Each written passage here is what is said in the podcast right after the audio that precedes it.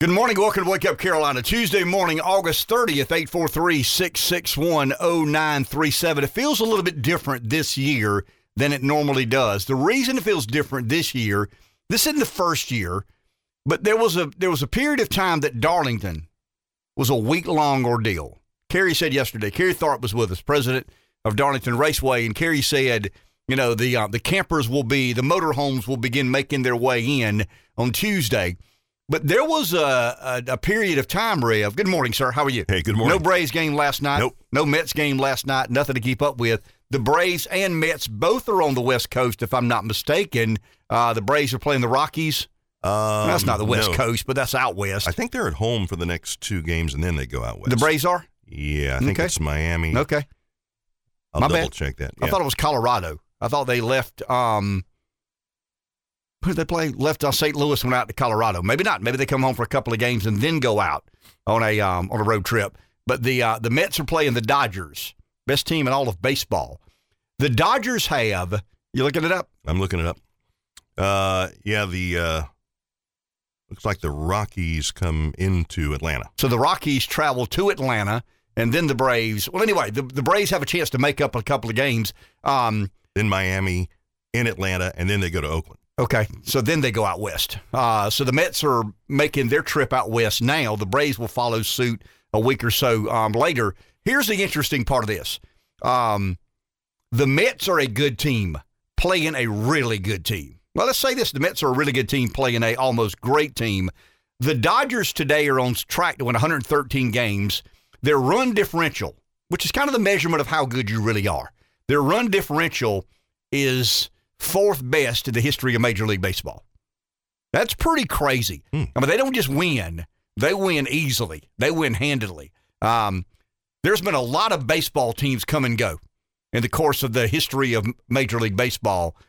The Dodgers are the fourth best team ever in the history of Major League Baseball when it comes to um, I mean, they don't win two to one very often. They win eight to four. You know, they win nine to two. They win eleven to one. I mean, they, they don't just beat people. They beat the crap out of them uh, when they beat them. I saw that stat last night because I was keeping up with the Mets. You know, making their way out to the um to play the Dodgers, and I was like, how have the Dodgers not won but one World Championship in this run? I mean, it's pretty obvious the Dodgers are loaded for bear, and um and if they don't win it this year, they'll begin to resemble the Braves of the 90s, you know, where they had that run. But there's no Oh, doubt yeah. about it. There's no doubt the Dodgers are the best team in baseball. And they've stacked the deck. Sure, I mean, I mean, with the well, I mean, great players. They, they've got a big budget, a big salary, and excuse me, a big television market, and you know, an active ownership. And yeah, I mean, they- they're a um, they're a, they're a team that goes out and gets whatever it is they need. Uh, reminiscent of the Braves and Yankees when Steinbrenner and Ted Turner were the owners of those two teams. Um, but the fourth best run differential ever. I mean, the 113 games is pretty crazy. But there are baseball teams that have won 113 games. Um, to win 113 games and have the fourth best all time record in run differential. I mean, that's one of the all time great baseball teams ever. And um, we hope they play well for the next three days because the Mets will be um, paying them a visit. Uh, you got to believe if you're a Mets fan, I don't want to say this, but if you're a Mets fan, don't get swept.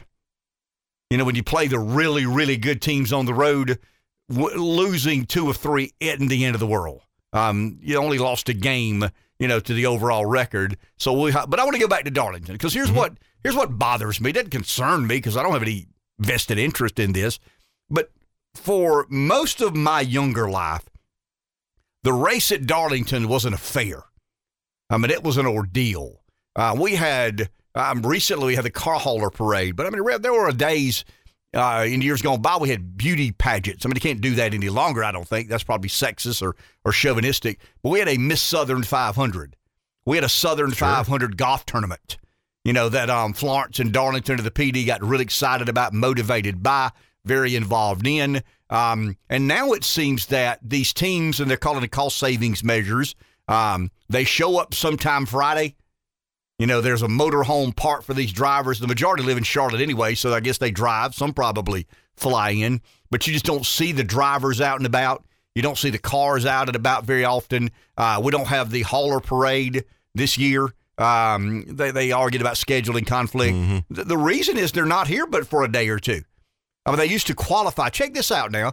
Used to have a beauty pageant used to have a golf tournament. Uh, round one qualifying, one through 20 were set on Thursday. The second half of the field were set on Friday. And then you had practicing, you had racing on Saturday and racing on Sunday. Um, you still got racing on Friday, Saturday, and Sunday, but the Cup, you know, the Cup Series um, qualifies on Saturday. Excuse me, yeah, qualifies on Saturday, races on Sunday, and they're out of here.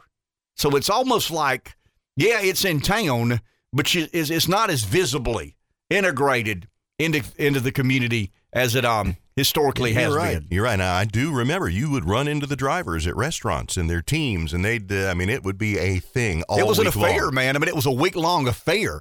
Um, and then we lose the golf tournament. I mean, obviously you lose the beauty pageant because we can't have things like that any longer. Men gawking at women. Uh, do it anyway. Just not call it a beauty pageant. Um, and then, then you know the the drivers have these multi million dollar motorhomes. They've got these um this little private enclave that they collectively. And I get it. I mean, they're not paid to get you know they're they're not paid to ramble about with the normal people. They're paid to drive a race car. They come and drive a race car and go home. I just think that um it's another example of NASCAR losing touch with what made it great.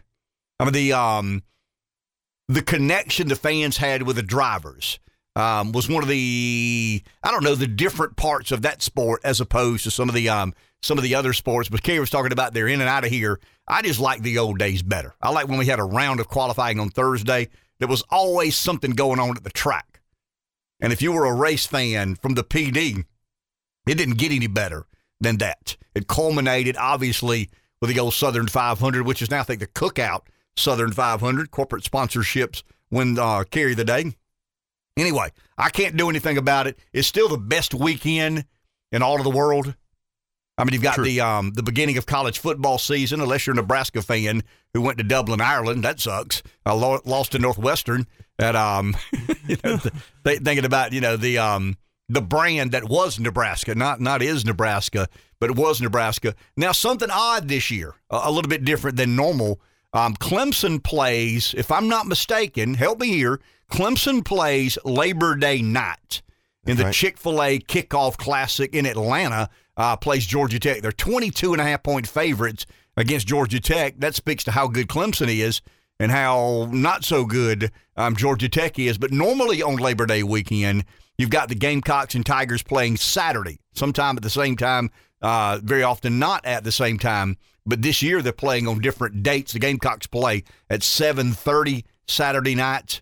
Uh, Clemson plays at what's eight o'clock Monday night. So if you're a Tiger fan, I would imagine uh, you're making a long weekend, even a longer weekend, by maybe taking a Monday off, going down to um, is it the uh, Mercedes Benz Arena or the so. Mercedes Benz Dome um, Stadium? That uh, yeah, it's uh, traditionally been. I thought it always been an ACC SEC matchup, but this year it must be a um.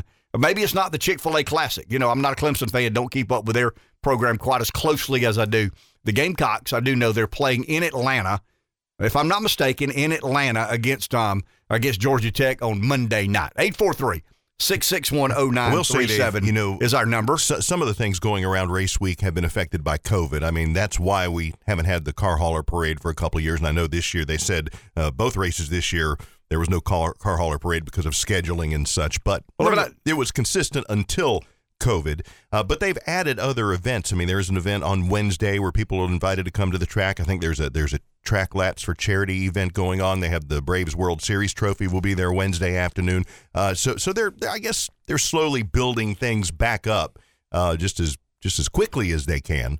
And uh, hopefully, Rev's getting paid. no, Rev's getting paid. I'm just saying. They've given him some tickets. I'm just saying. they're giving. I mean, I, I don't know about it, but they're giving him some tickets or something to make I'm him. the reason saying. they're not having a hauler parade is the haulers aren't even here on Friday. They probably don't get here till late Friday afternoon or Saturday morning. Back in the day of Thursday qualifying, obviously they were already here and um, you know ready to roll. Now they get in and get out as quickly as they can. And what they're arguing, Rev, is the the sport of racing got so expensive and the sponsorships were dwindling. I mean, they didn't have the the lucrative sponsorship deals that they formerly did, so they had to figure out a way to make the I don't know the the sport more affordable. So the cost savings measures, um, they don't come and stay in hotels three or four nights. They don't, uh, you know, kind of mingle about with, some of the um, some of the fans and the locals. Um, they get in, they get their job done, and they get out. That tends to be now. Denny Hamlin is, a is highly critical of that. I mean, Hamlin says it's almost like we sneak in in the middle of the night, sneak out, you know, 10 minutes after the race. And he says the Formula One sport has grown exponentially. But Formula One is probably the, um, I mean, it'd be the biggest brand in racing globally. NASCAR, obviously, in our part of the country and, and maybe America in general. And you got IndyCar racing, but globally, Formula One is easily, easily the biggest form of motorsports in the world. And they make an affair. They make an ordeal. I mean, they get there on Wednesday, and you know they they're they're there. Uh, Ferrari and Mercedes and Honda and McLaren and you know some of these um some of these brands very few Americans know anything about, but they've heard of. You know, must be a big deal. That guy's got a Ferrari hat on. You know, he's got a Mercedes hat. They've got a Honda engines or something like that. But but um, Denny Hamlin's been critical of the model that NASCAR's implementing today uh, and encouraging the sport to kind of learn from Formula One, make it an ordeal, make it almost a um, you know a four day festival, like kind of like Woodstock uh, meets NASCAR, so to speak. Eight four three. 6610937. Someone's on the phone. Let's go there. Dale in Florence. Good morning, Dale. Good Morning, guys. I hope you don't mind me digging in the weeds this morning a little bit. I went back and read the Constitution last night, and uh, for, for all of you who have never done it, it don't take long. It takes about 20 minutes, 30 minutes. If you haven't read the Constitution, it's it's a, one of the best reads there is. It turns out the president doesn't have the authority to appropriate money. Nancy Pelosi was right about that. So this whole college payback thing he's doing is really unconstitutional. It's very clear. Article one is is Congress. Article two is the president, and it tells what they can do. And it don't say that he can appropriate funds. Now then, what I see happening, this is my little uh, conspiracy brain going to work, is that obviously this is going to get uh, challenged in court, probably all the way up to the Supreme Court. And the Supreme Court is going to say, no, you can't do this. It's unconstitutional. And then the Democrats are going to say, well, look there, everybody. We tried to do it, and that damn Trump Supreme Court wouldn't let us do it. And I think that's exactly what's going on here. I don't think they really care if they get the money or not. And I'm talking about Democrat leadership. If this ends up going to a point where it gets turned down by the Supreme Court and they get to tell all their voters, look, we tried. We did our best, doggone it. And that's that damn Trump Supreme Court. I don't know. It, you guys may have already talked about this. It seemed like a pretty easy, pretty easy dots to connect, but I see that's where this whole thing's going. You guys have a good day. On January 12, 2021, uh, the Department of Education's Office of General Counsel published a legal opinion that cited Congress's power of the purse under the Constitution and said, here are their quotes. You ready? The Secretary of Education does not have statutory authority to provide blanket or mass cancellation, compromise, discharge, forgiveness of student loan, principal balances, and or materially modify the repayment amounts of terms thereof, whether due to the COVID 19 pandemic or for any other reason. Th- that is the Biden administration. Uh, you know, some would argue they're using this absurd legal argument um, to justify forgiving student debt. Um, and a lot of Democrats, I mean, Pelosi recently has said that that authority is vested in the hands of Congress. She's right. But, but you can confuse this issue. I mean, I've, I've read a lot about it the last week or so. Uh, the HEROES Act, which was passed after 9 11. Um, the HEROES Act basically claims, as a non lawyer, um, that the emergency powers given to the secretary of whatever department it may or may not be um, can be used. And here's the language. You ready? In the in the statute, HEROES Act can be used to effectuate a program or targeted loan cancellation directed at addressing the financial harms of the COVID 19 pandemic. I mean, that's the language. Um, here's the problem. I think Dale's right. I think if this ever gets to the U.S. Supreme Court, it will be struck down finding someone who has legal standing. I mean, we talked a little bit about that last week. I intended to kind of go down that road um, again. I believe that the Trump court, so to speak, would um, nullify what Biden is trying to do. I'm just concerned that a lower court will refuse to give any of these arguments standing.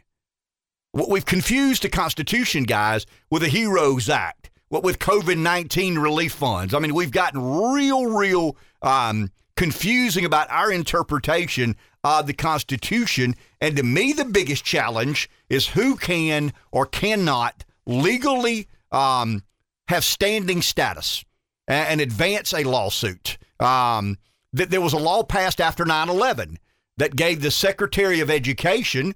I mean, this is not in the Constitution, but who cares anymore? Uh, I mean, I read, I think this might have been the National Review, a law passed after 9 11 that now gives the Secretary of Education unilateral authority. Um, and here's the language he is not required to determine or show that any individual borrower is entitled to a specific amount of relief, uh, and he instead may provide relief on a categorical basis as necessary to address the financial harms of the pandemic. A lot of this is pandemic related. It's 9/11 related. Um, the the courts have limited um, taxpayer standing in many many of these cases. In other words, the taxpayer says nine. You know, the HEROES Act violates my you know the the legal standing or not. In other words, the Secretary of Education can't do that. Secretary of Homeland Security can't do that. And the, and the Supreme Court, up until now, I mean, this may be different because we've got a, a very different court, but the Supreme Court has has basically forbidden taxpayer standing except on a narrow range. Uh, some of these, um, I don't know, some of these possible situations that we've hypothetically talked about and now are dealing with. Um, taxpayers can only challenge legislative moves, not executives. I mean, that's some of the, um, I think the Hoover Institute at Stanford had a lot to say about that. The Heritage Foundation has done a fairly deep dive on this. So if taxpayers can only challenge legislative moves, not executive moves, this move comes from the executive office. Um, who has standing? I'll tell you who might have standing. Um, former borrowers might want to sue, alleging that um, they were aggrieved by this action. Um, they would have a hard time demonstrating concrete injury, right? I mean, Rev's got student debt, did get paid back because he makes too much money. I've got student debt, got it paid back because I didn't make enough money. Why does Rev have standing? What negative consequence? I mean, it ain't, it ain't right, ain't negative standing, right? I mean, we, we, you know, True. it's immoral, it's unethical, it ain't right, damn it.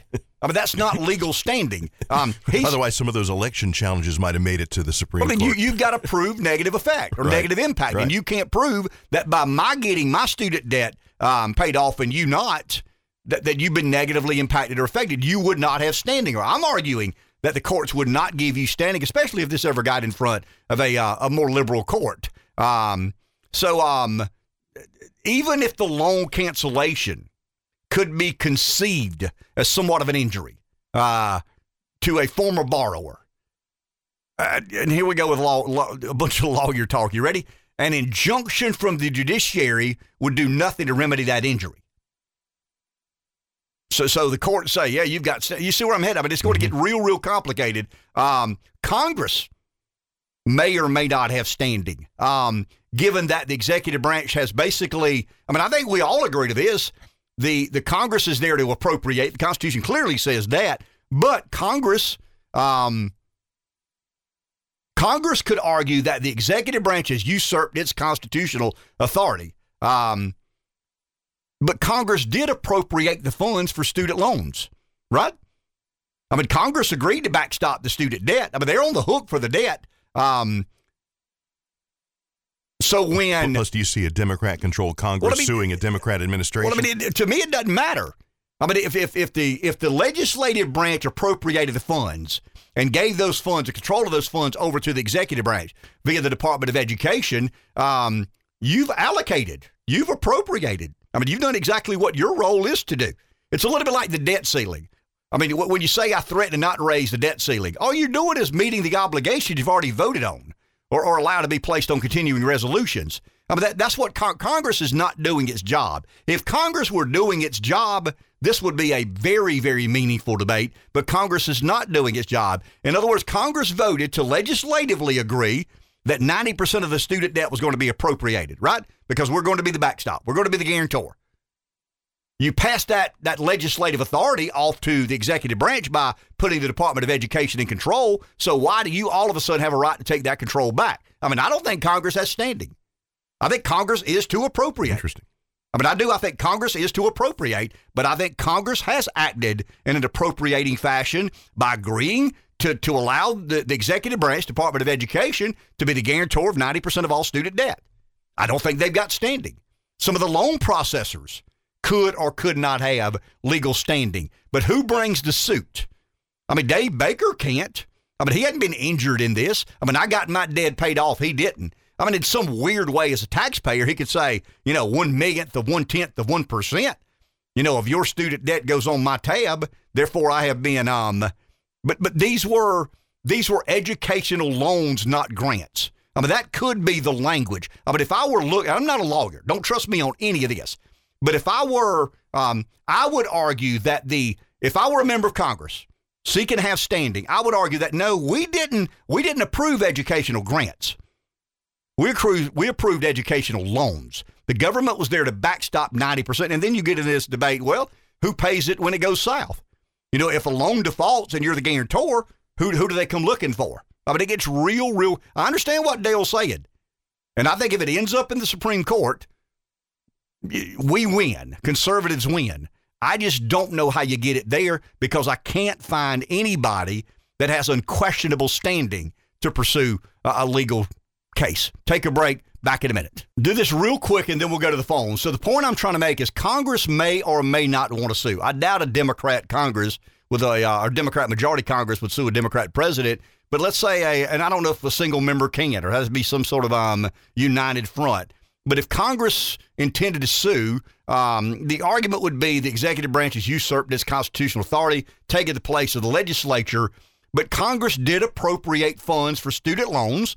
They did hand off that administrative, uh, the administration of those funds to um, the executive branch, Department of Education, um, and and I think that gives, I think it makes it real complicated for Congress to say they have legal standing in bringing a case as a federal legislature. Now, I guess the argument could be we approved educational loans, not grants. I mean, these loans were, when we voted on allowing the government to guarantee or backstop 90% of all student debt, we never imagined that any of that debt would be forgiven. Now, once again, I'm not a lawyer, I'm not a judge. I don't know the legalese or the legal ins and outs of what that debate would look like. But Congress, for Congress to say we had no hand in this, the, you know, the president unilaterally did it. No, you approved legislation that allowed 90% of the, the government to be the guarantor of the student debt. So, in essence, you have kind of, sort of appropriated and given the executive branch that, um, in my opinion, very unreasonable authority. Let's go to the phone. Charles in Lamar. Morning, Charles. Good morning. You know, uh, whether this is a constitutional or unconstitutional really doesn't matter because the Biden administration has proved they don't give a damn about the Constitution. So uh, I agree with your previous caller. It's probably going to end up in court somewhere. This this move has not been as popular as some people think it has. There's about, I think, round numbers for simplicity. There's around uh, 40 million student people who have student loans out of about 220 million adult voters. So you're you're going after the 40 million. You've got another 180 million out there that are not happy with it. Uh, I know you like J.D. Vance, Ken. Uh, Tim Ryan is running from this like the plague. He's avoiding talking about it. He, he uh, Michael Bennet in Colorado. There are a lot of Democrats in the Senate and in the House that are running for reelection that are running from this student loan forgiveness idea because they think it is such a bad idea. But let's face it, we we let the Democrats get in control and then they do whatever the hell they want to do. There's no uh, checks and balances from the rest of the Senate or the rest of the House. And then you get in a situation like January 2017 to January 2019 when Republicans control the House and the Senate and the White House. They got a little tax deal done, and they confirmed Judge uh, Justice Gorsuch. But otherwise, they sat on their hands for two years and did absolutely nothing because they were afraid of what the Democrats might say or do. And then the Democrats get in and they sit on their hands and do nothing and watch the Democrats do what they're going to do. It's, it's, it's getting out of control and out of hand. But I do believe eventually this thing will get before the courts. Southern 500, when I was a child, I agree it was a, a week long deal. My brother and I, we lived a little over a mile from the racetrack. We'd ride our bicycles after school on Thursdays and watch them do what they called at that time the time trials. And uh, we'd watch practice and we'd go to the races and uh, it was a big event. I went to 44 straight Southern 500s, 44 in a row. And the last one I went to was in 2008, and and NASCAR just ain't the same as it used to be. It's it's a little different thing, but they do still have the Southern 500 golf tournament. It was this past weekend at the Darlington Country Club. Um, out walking my dog. Enjoy listening to your show. Hope y'all have a great day. Thank you, Charles. Appreciate that. Appreciate you calling. And um, uh, yeah, time trials. I, I you know, first round was on Thursday. Second round was on Friday. Had what we call the uh, the Baby Grand race on Saturday, and then the Winston Cup race. oh, cigarette advertising. The, the, the Winston Cup race was on um was, was on Sunday. Look, I'm not arguing. I mean, don't listen to me at all when I start discussing legal matters. I mean, trust me, I don't know much uh, obviously, don't know anything about who has standing, who is not have standing, other than what I've read from the National Review, from the American Conservative, from the Wall Street Journal, from the from the New York Times, and um, and it's not real clear about who has standing, if anyone. I mean, it's a real complicated matter. I mean, you know, I'm like Charles. I mean, I think it's a bad strategy when you come to Charles said 220 million voting age Americans. Um, I mean, I've read 220 million voting age Americans who have no student debt. So it's either 220, it's either 180 to 40 or 220 to 40, depending on what set of data you look at and, and, and kind of trust and, and find believable. But but let's round off. Let's say Charles says 180, I say 220. Let's say there's 200 million voting age Americans who don't don't have any student debt. 40 million that do. That's a tough hand to play. Uh, and, and you do see Democrats running away from uh, the decision the Biden administration made. It, it's not just that, but it gets a lot more entailed. When you look at the federal student loan repayment program, you don't have to read this because I do. I mean, I told Rev uh, yesterday I spent a good bit of time reading um, some of the legis- so some of the language in the executive action and they're basically modifying the federal student loan repayment program. There's something in there called income driven repayment, IDR. I mean, it's referred to during the legislation as IDR, uh, income driven repayment. They're changing that from 150% of poverty level to 250% of poverty level. Uh, the payment couldn't exceed uh, 5% of, excuse me, the payment couldn't exceed 10% of discretionary income. That's now 5%. And they've changed the loan forgiveness from 20 years to 10 years. So it is a very, um, I mean, it, we're going to have a lot more student debt forgiven. I mean, the point I'm trying to make when you look at the federal student loan repayment program and the minutia within called the IDR, the income driven repayment, they have made it more um, much more likely that student debt will be forgiven uh, as we move on. And once again, nobody's forgiven debt. But let's stop with that word. We're transferring debt. And if you don't believe that, the Biden administration is trying to explain how they're paying for it. I mean, if we're forgiving debt, if some lucky leprechaun showed up farting nuggets of gold, we wouldn't worry about how we're paying it back, right? I mean, you just forgive the debt and be done with it. So we're not forgiving the debt. We're transferring the debt from one column to another. I mean, there'll be a line item in a budget somewhere in the federal government that says we moved uh, this category of debt by this amount to this other category of debt by by you know that same amount. So you know when you say you know we're forgiving student debt. Uh, you know, we're liber- no, you're not doing that. I mean, that's impossible to do. And the Biden administration struggling right now. The black lesbians really having a hard time explaining exactly how they're going to pay for the the the non-forgiving of debt but rather the transference of debt from one category in our federal government's budget to another um, line item. Let's go to the phone. JT in Florence. Hello, JT.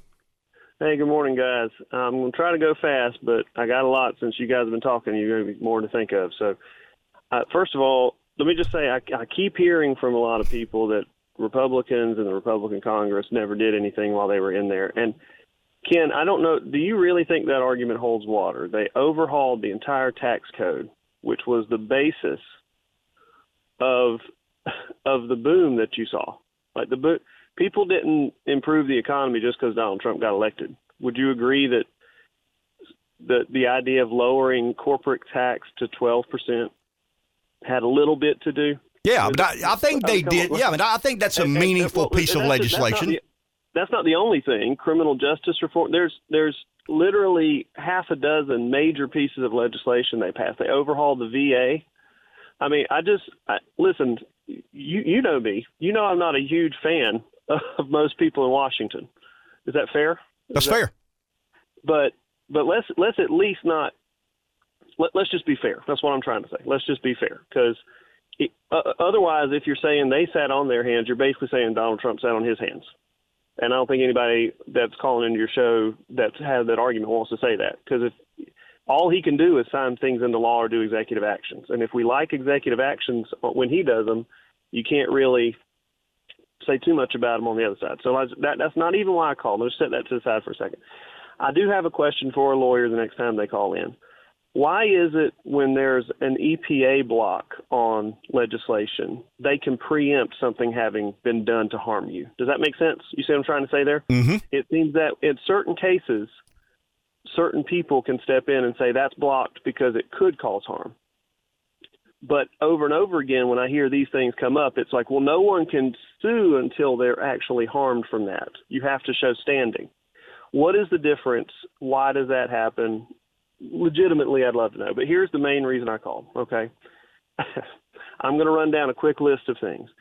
If you are an illegal immigrant and you can walk through a gap in the wall somewhere, you get free health care, free schooling, you get a check, you get free housing. Is that true? That's true. Okay. Let me go to another scenario. Let's go to 2008. All the banks got bailed out, right? Did they make bad business decisions? That's unfair to say all the banks. A lot of the bigger banks, Wall Street, Oh. Centric, got bailed out. A lot of banks got bailed out even though they made bad business decisions. Is that fair? That's fair. Okay. And when that happened, the debt got moved from their books to our books. Is that fair? That's fair. When PPP loans came out, anybody who could fill an application got hundreds of thousands, if not millions of dollars, and much of that got blanket forgiven. Is that correct? At least a fair percentage. You don't even have to pay that back. Is that fair? That is fair. So let me ask you this question. If you've just got a 30 year old person who's worked hard, why should they be upset that they finally get $10,000? And and you know me, you know I'm a little bit provocative, so I'm not even saying I'm on this side, but I do wonder because I've got friends who are like, "Oh, so Wall Street can get millions and billions, illegal immigrants can get hundreds of thousands, PPP loan business owners can get hundreds of thousands and all get forgiven, but somebody wants to give me ten thousand dollars, which I'm going to have to pay for eventually because I'm an American taxpayer. I'm going to have to pay all this stuff anyway, right? What's the big deal? And honestly, when they ask that question, I'm like, that's a fair point. I mean, did we get all up in arms about all those other things? Did did the Republican government, did the Democratic government sue every time somebody in the government decided to cancel debt? or move it from over here to over there or give a handout to somebody? I mean, I'm, I genuinely want to know your opinion because I do. It bothers me, but I also know that there's people who are doing their best and they want to serve their community, and we want people in this community who are educated and able to do medical care and things like that. But if you come from a poor background, that means you took loans, right? means you took a lot of loans. There's no way to become a medical doctor without it. Anyway, I appreciate you guys. I just want your opinion. Thank you. Hang on. I mean, you, you gave me a lot to chew on there. Let's take a break. I want to come back. This may take the next segment and a following segment, but I'd love to hear what our listeners have to say about some of JT's comments. Very, uh, as he always does, provocative. Back in a minute. Okay, JT gave me more homework than I've had since my summer and a semester at Wofford, Yeah. but I'll, I'll do the best I Yep. can. Okay, the, the Wall Street got bailed out. Wall Street got Tra- bailed out. Well, I Transfer mean, of wealth. Wall Street divested some of it. The, the federal government bought interest in some of the Wall Street firms. Um, Wall Street ended up paying the government back with a profit of about $16 billion, somewhere there about. Now, I'm not defending the, the moral hazard part of this. I, you know, the banks had made reckless and careless decisions, subprime lending. Uh, I mean, we know the story. I mean, you know, the. Um, what am I trying? The, the synthetic derivatives and all these other creative mechanisms within finance that were very exotic and um, not smart. I mean, just not smart at all. So they were reckless and careless and far too aggressive. But at the end of the day, the investment the American taxpayer made uh, in the TARP program returned about a $15.3 billion investment. Bailing out the auto manufacturers, a different story. Um, the auto bailout was the biggest single loser in the TARP plan. I think the auto bailout cost about eight or nine billion dollars. So the taxpayer didn't get money back from GM and Chrysler. I don't think Ford took any of the bailout money, if I'm not mistaken. There was kind of a um, an argument they made that they they felt they were better protected by not involving itself. Um, but but GM, Chrysler, um, some of the other what about suppliers and vendors in the auto industry. Uh, that didn't go as planned. I mean, it ended up losing about nine point, uh, nine point some odd billion dollars. In other words, a little less than 10. But TARP paid back. And once again, I'm not saying nor defending that the government should have bailed out GM and Ford and Chrysler and any of these other auto manufacturers. I'm certainly not defending what the government did with Citibank and JP Morgan. I think Morgan was a little bit excluded from this. Uh, Goldman Sachs, uh, Bank of America. I mean, I think of some of the bigger lending institutions. We know Lehman Brothers and Bear Stearns and what happened there. AIG is another name. But if you look at it, uh, at it from an investment model, the taxpayer got made whole with a return on that investment. Um, how do you how do you square that with the student debt? I don't know. I mean, I, I think this is exactly the same thing. Wall Street got money it shouldn't have gotten. I mean, I think bankruptcy should have been allowed to play itself out. I think you should have had, you know, capitalism 101, survival of the fittest, so to speak. But that's not what the government chose to do. The government made a deal, and the financial institutions were, uh, I mean, they, they were insolvent. I mean, they probably go under if not for the intervening of the Fed and the federal government. But at the end of the day, the taxpayer made money on TARP. Should they have invested in Wall Street firms? I mean, that's the day capitalism changed forever.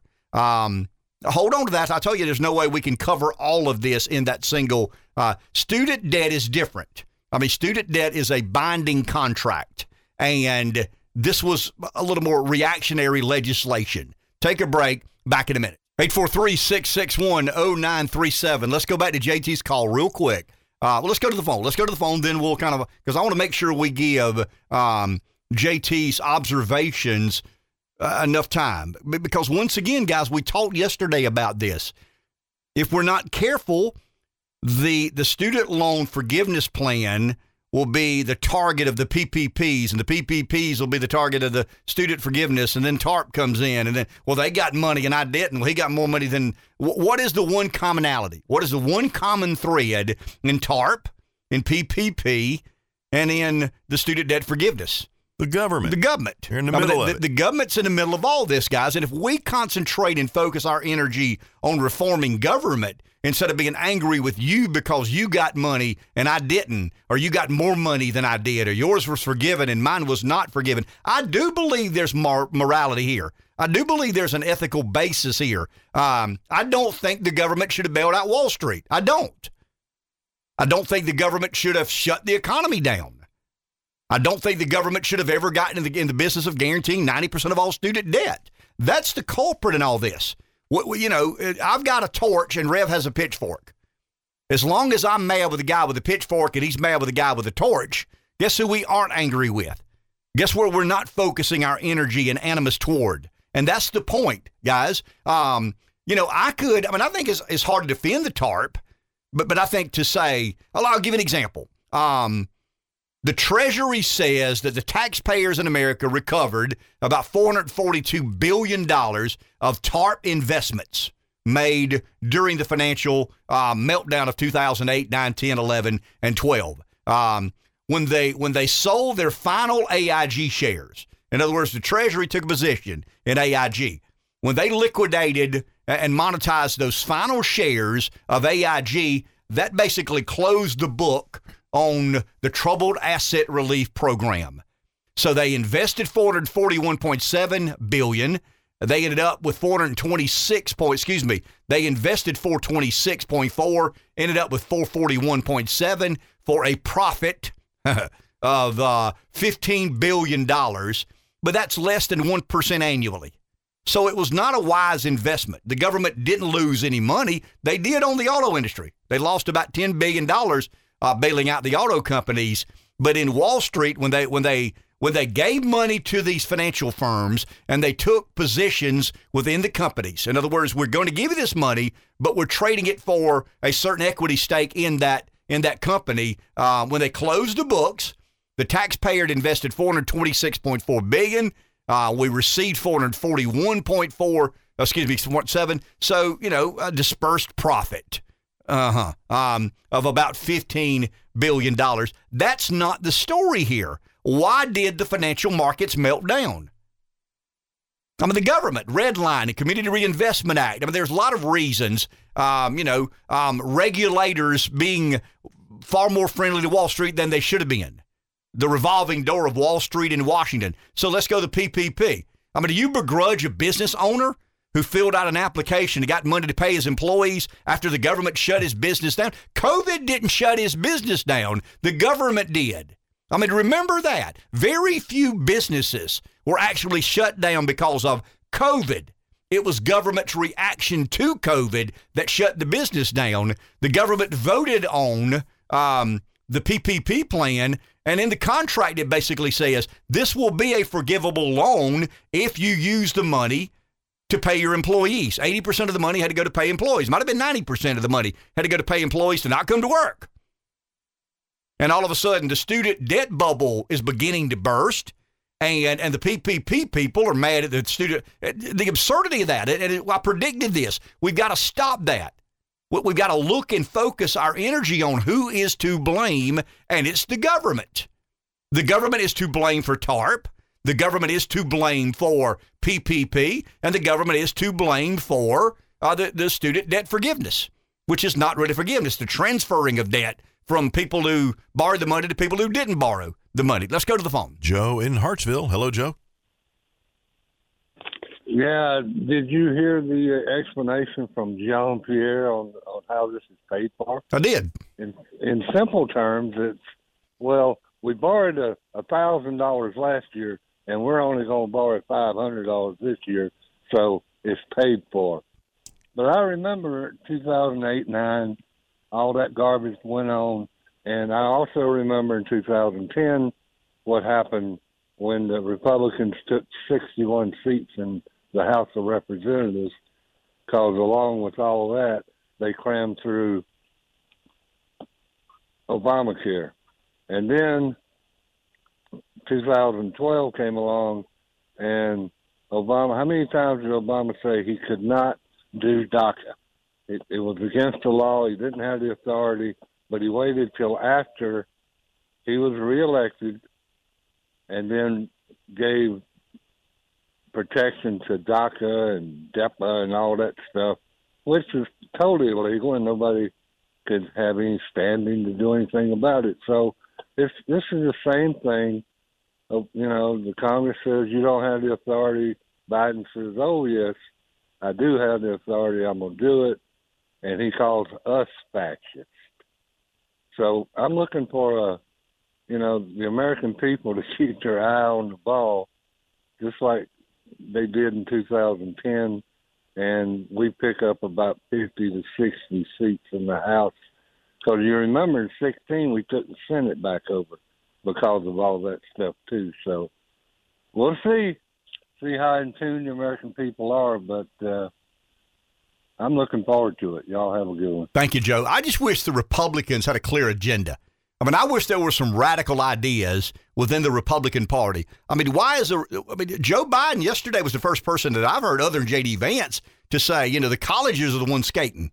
I mean, the colleges are the ones that are responsible for creating this large debt. You know, when you look at um, I mean, with, within the legislation, we talked a little bit earlier about the IDR, the income driven repayment. I mean, they're changing that model. In other words, it'll be far more um, advantageous for you to borrow money, not expecting to pay it back. Within the uh, within the federal student loan repayment program, I mean, it's always been 150% of poverty. That mu- that number bumps to 250% of poverty. Um, the payment can exceed.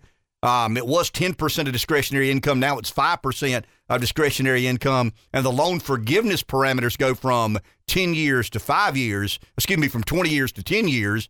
Um, I mean, it's going to be, we're going to pay off student debt more and more and more and more. Um, college has become a barrier to entry. I mean, when you look at the workplace and, and look at the jobs that a college degree is required of, that shouldn't be the case. I mean, the colleges and the government have cooked the books on employment in a way that all of it, and I keep using the game board as an example because I just, for the life of me, don't understand how somebody who grew up on a farm is not more qualified to be a game warden than somebody who has a golf management degree from Clemson. With all due respect to Clemson, I mean, it could be a golf management degree from Wake Forest or Stanford for that matter. But what makes that person more qualified to do that job? So college um, and student debt has become a barrier to entry. Um, there's a, there's kind of an interesting nugget. A business guy asked me yesterday about. I mean, he participated in the PPP program because the government shut his business down. I mean, he would have rather run his business and not go to bed, not get into bed with government, so to speak. But he asked me yesterday. He said, "Hey, you keep up with this stuff better than I do. Is the is the loan forgiveness a taxable uh, a taxable event? It is with the PPP plan. I mean, if you're running a business and the PPP, you get $100,000 from the government as a result of the government shutting your business down or significantly impacting your business, um, that $100,000 benefit from the government becomes a taxable event. It is um, it's taxable income. Um, in this forgiveness of student debt, it's not a taxable event. I, I don't ever remember that happening. I mean, it's the first time in, in American history that I know of that loan forgiveness is not a taxable event. So we're not just going to give them the farm. We're going to give them the farm and, you know, the neighbors' cows and chickens and horses and goats and, and mules. Uh, I mean, it's just unbelievable what we're doing here. But guys, the Republican Party has its head stuck in the mud. I get what JT's saying. I mean, I understand, uh, you know, a, a, tax cut. I understand the reorganiza- reorganization of the VA. I mean, I get some of that. The Republicans need a radical agenda. I mean, why there aren't Republican leaders today in America saying abolish the student loan program? If you elect me and allow me to be a part of the political process, we're going to make sure that you, the American taxpayer, are never ever on the hook for someone's educational benefit when they don't pay that debt back. I mean, that's between the university. Somebody asked me yesterday, so what would be an interesting first step? Here's, here's an interesting compromise. I mean, once again, I would abolish the federal student loan program. I mean, that, that's what I would do. But, but I'm not king of the world. I'm not a monarch. I'm not a dictator. But if I were part of a legislative body, here's what I would do. I'd say, okay, you, you want to keep it in place? I want to abolish it. Let's make the university responsible for half the debt. I'm mean, okay. I mean, I, I, I don't think the, the taxpayer should be responsible for any of the debt. I don't think the taxpayer should guarantee any of the debt. Guys, seven years ago, I told you this was coming. Some moron from Pamplico saw this coming a million miles away. 800 billion turned into 1.1 trillion. 1.1 trillion turned into 1.3 trillion. 1.5 trillion turned into 1.7 trillion and tuition kept increasing and kept increasing and kept increasing and you knew this was where we were going to end up this was inevitable this was unavoidable there was no way this was not going to happen at some point in time and the masters of the universe have convinced those who participated in the PPP to be angry at those who are getting $10,000 of student debt forgiven and vice versa. And we've got to stop that. The people getting $10,000 for giving aren't the Antichrist. The people who got a million dollars in their business to keep it afloat aren't the Antichrist. I'll assure you guys, the villain in all of this is the government. So somebody in the government has to be man or woman enough to say, we're not allowing these colleges and universities to do this anymore. We're not going to allow the cost of higher education to outpace the cost of health care and college and the expense associated become a barrier to entry and the bettering of one's life. We're just not going to allow that to happen. So here's what we're going to do we're going to revamp the student loan program, and you, the taxpayer, we, the people, will be on the hook for one half of the burden, but the university is on the hook for the other half. The university all of a sudden has skin in the game. You know what the university will probably do? They'll discontinue some of these programs. They'll not allow average students into some of these universities that they'll make a calculus. They'll allow market forces to dictate who they let in, who they don't. Now, once again, the, these these false economies that have been predicated upon or built upon, you know, the ever increasing number of kids going to college. Because I'm telling you guys, all college is today. If you're not in engineering, if you're not in business, if you're not in law, you're not in you're not in medical, all college is is an insurance policy. It's a safety blanket. Dave Baker loves his kids enough to not take a chance on them falling through the cracks. I love my kids enough to not take a chance on them. I know in my heart it's not worth it. Rev knows in his heart it's not worth it. The majority of you know in your heart it's not worth it. But society has conditioned us, convinced us to believe if we don't do it, our kid falls through the crack. And who wants to be the parent that allows their kid to fall through the crack? 843 661 0937. Let's go to the phone. Here's Larry in the Pee Dee. Hey, Larry. Good morning. Well, um, I've, I wondered. I have two questions that I haven't gotten, and I, I don't know really, really where to go get the answer. Maybe I don't have the time to go look, but kind of like with TARP, is there is there a way to see how much total money since the federal government backstopped the program that they that's been loaned out versus how much has been paid back. I don't think that it's it's it's going to be a profit, but I just wonder where that number is uh, in comparison to like a TARP that actually did loan out a set amount of money. You know, I mean, it was a fixed amount; it was a one-time deal, and then you know we got money back over time, and we ended up recouping most or more, or even what we what we loaned out. Is there a way to quantify that with student loans? And then my next question, because I I think I know the answer to this, but I think you you may know by now. When the federal government kind of took over the student loan program, did they write checks to the bank and assume those debts and bring them into the government ledger sheet, or did they just guarantee them? And the banks are still holding the debts, and the payments that we would make to a servicer then goes back to the bank on our behalf. How is that done? See, Larry, I don't know. When when you borrow money for your kid to go to college, does the government send that university a check, or does the government send you a check and you in turn pay that university? I don't know how that works. Well, I I don't understand the transaction. Well, I, I'm assuming it goes to the government because there's a big line waiting for what they call change checks, where if you qualified for a little more money than the tuition required, you might get a check back, you know, three hundred or two thousand or twelve hundred bucks. That's you know for your quote quote associated costs. Now I will say it's been a long time since I took out a student loan. I didn't do it with my son. He he graduated debt free. We didn't take out any loans for him. He had scholarships and he worked his way through college and paid for it. So we're we're not on the hook for. So I don't know, but uh, I wonder because there would there would be a number we would know how much that money would be if the, if the taxpayer actually already paid for it. And then we would know how much we got back. We would know how much had been returned. And the reason I ask that is a lot of people use TARP as an example, and I think it's a good example to say, well, we got our money back. Well, the, with with credit card, I think of a student loan a lot like a credit card. I think it, the debt is structured a lot the same way, and we all know that credit card companies, you know, you you put three thousand dollars on the credit card, you make a fifty dollar payment for one hundred fifty thousand years, and then when you look, your balance is twenty nine hundred ninety nine dollars, which is a little different than the way they did the balance in with with TARP. So I wonder, have we gotten our money back yet? Because revolving debt, you know, you know as good as I do, it's the worst kind, and it'll eat you alive, and you can, for, you know, pay off way more than you ever borrowed and still owe a lot of the original balance. So I just wonder if that money has come back or not, and to what extent, what percentage has come back. And I would imagine the Treasury has to. I mean, there's got to be some sort of accounting. Now, once again, yeah. I don't know where it is. I don't know how to find it, but I mean, there would have to be some clerical effort to account for where the money comes from, where the money goes on the Treasury's balance sheet. That's who administers the program and plan or yeah. funds the program and plan. Right. So I'd like to know. I'd like to know out of the 1.7 billion that we loaned out, or trillion rather, how much of that has come back? You know, eh, how poorly performing are the loans?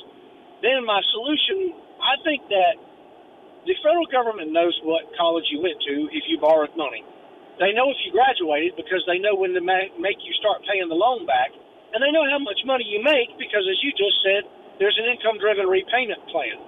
So if we know what college you went to, and we know what degree you got, and we know how much money you make, we ought to know which degrees are worth funding fully and which degrees are not. And so I'll even say, if you don't want to put the college on the hook for it, that's fine. But if it costs it costs forty thousand dollars a year to get a degree in petrochemical engineering, and it gets the same thing to get in in you know dance theater, but we know one of them pays about twice as much as the other. So the federal government ought to say, well, we're only going to pay twenty thousand dollars of your forty thousand if you decide to major in dance theater because your ability to repay has been shown. We've got the statistics. We know what dance theater majors who graduate make on average. So there could be an income comparison, and they the government could just loan less, and it, quickly the colleges would realize, oh, well then maybe we ought to only charge twenty thousand dollars for a dance theater degree. Then the student could say, well, what's the difference? And you could say, oh well, these pay a whole lot more when you graduate. They'd have to be honest with the student.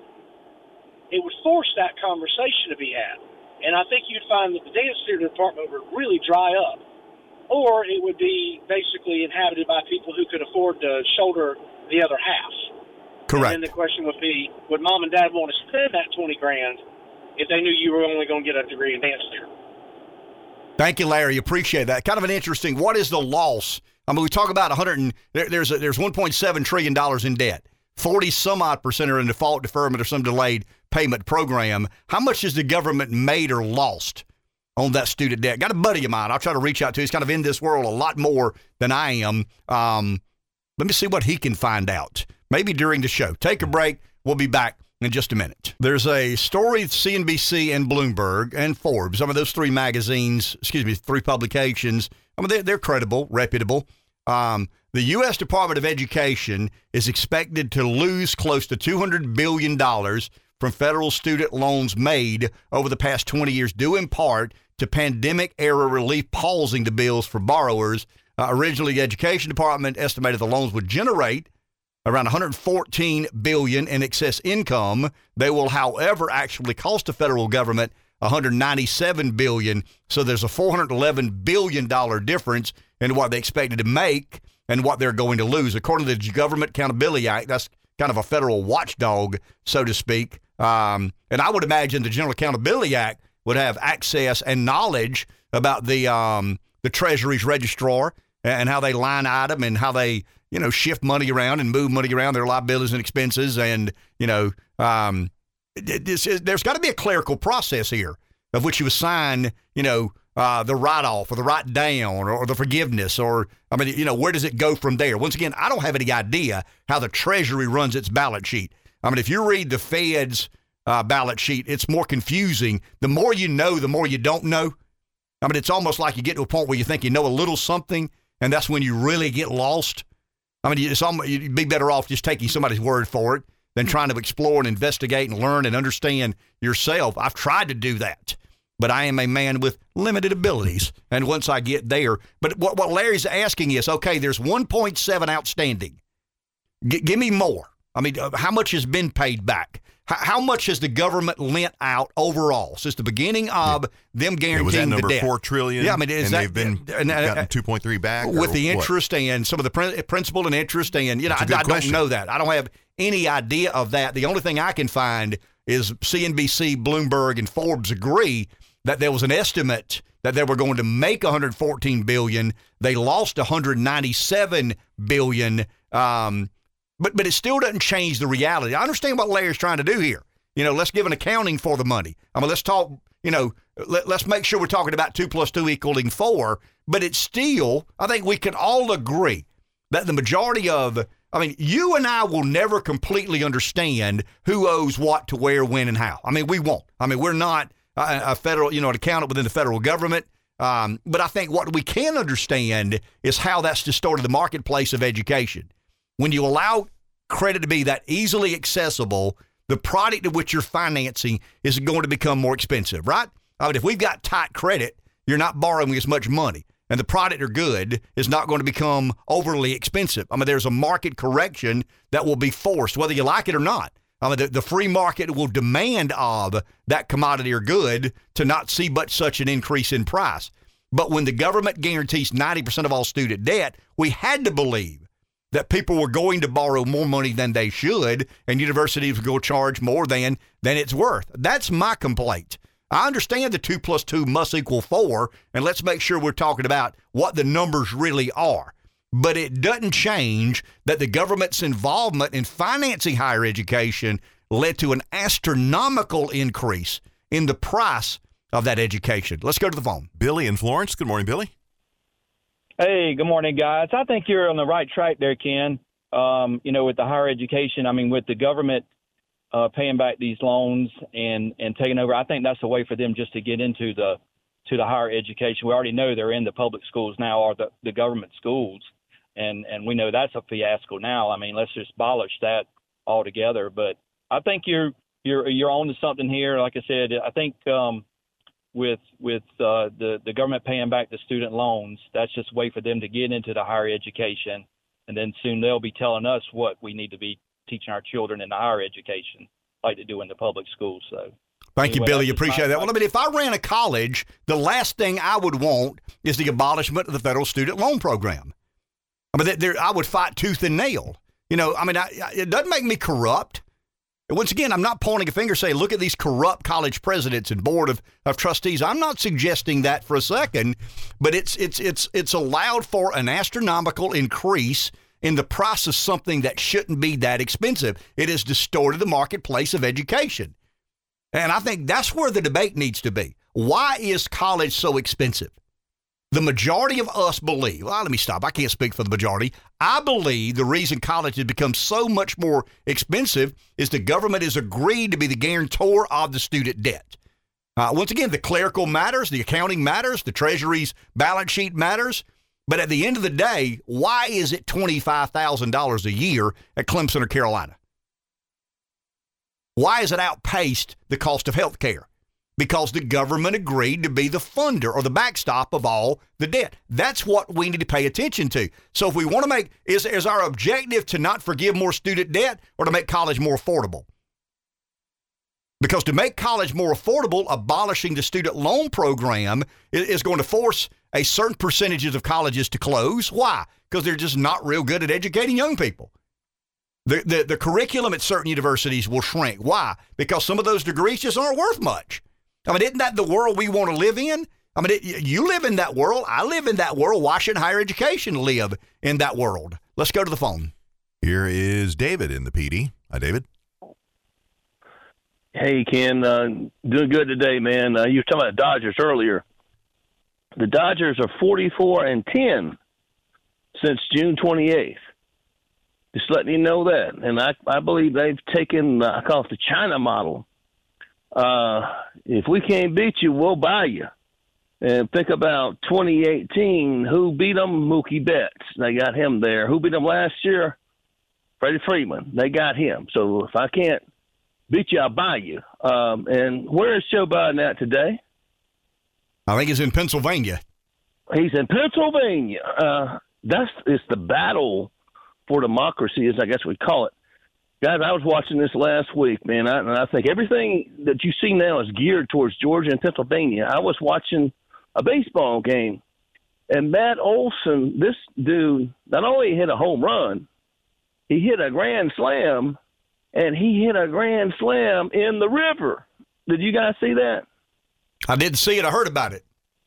Okay. Well, well my whole point is that, uh, and it's in PNC Park, which was back in the day Three River Stadium.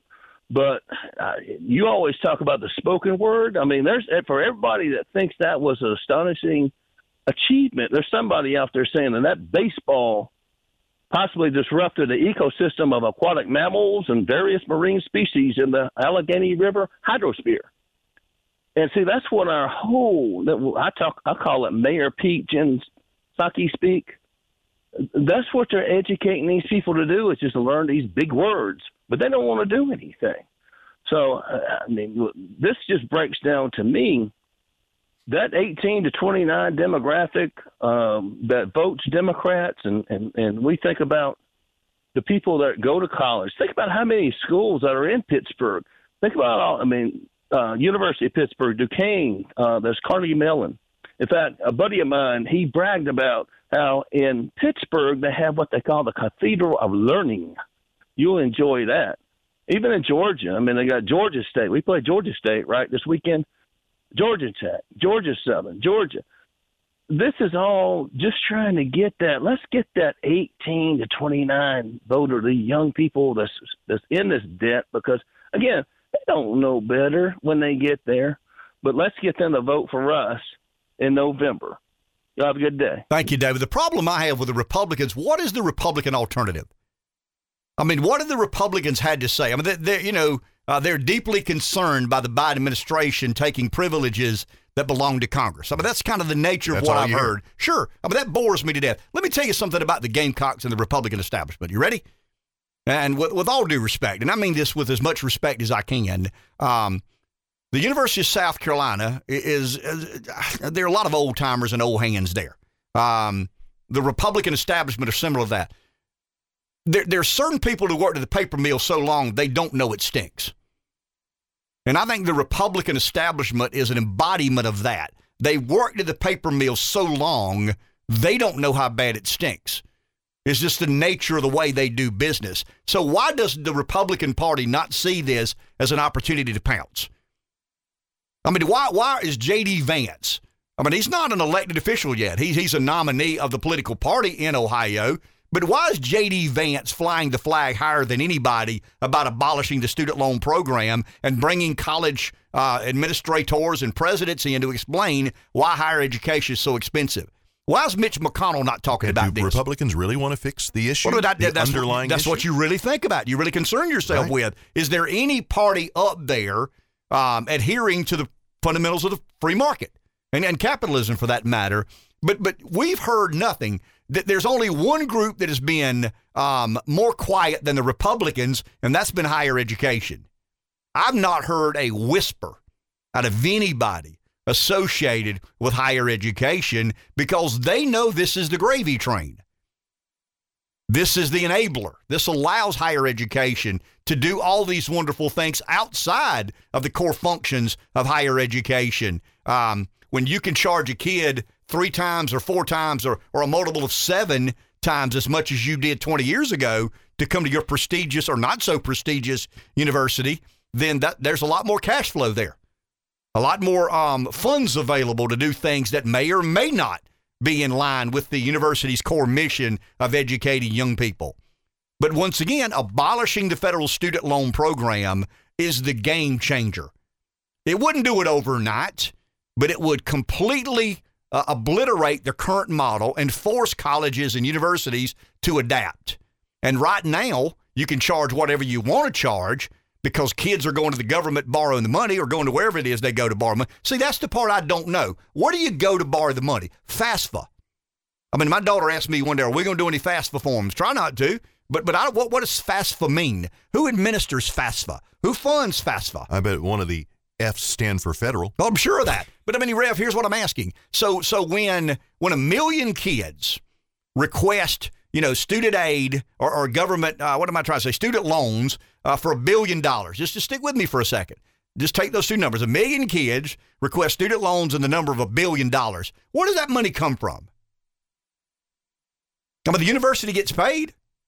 So, so when a, when a million kids, let's say a thousand at Carolina, a thousand at Clemson, a thousand at Stanford, a thousand at Harvard, a thousand at Texas A&M, a thousand at uh, LSU, a thousand at, um, at, at Georgia Tech, when, when those kids fill out those forms and they request that money, where does that money come from? I assumed it came from the treasury, But I, I don't have any idea. and I don't know. I, I don't have any idea where that money comes from. Does the government send a check to the university and they're paid in full, and now you've got a tab with the government? Or is there some problem? I know there's processors that intervene in this. Um, does the government send the money to the processor? The processor send the money to the college?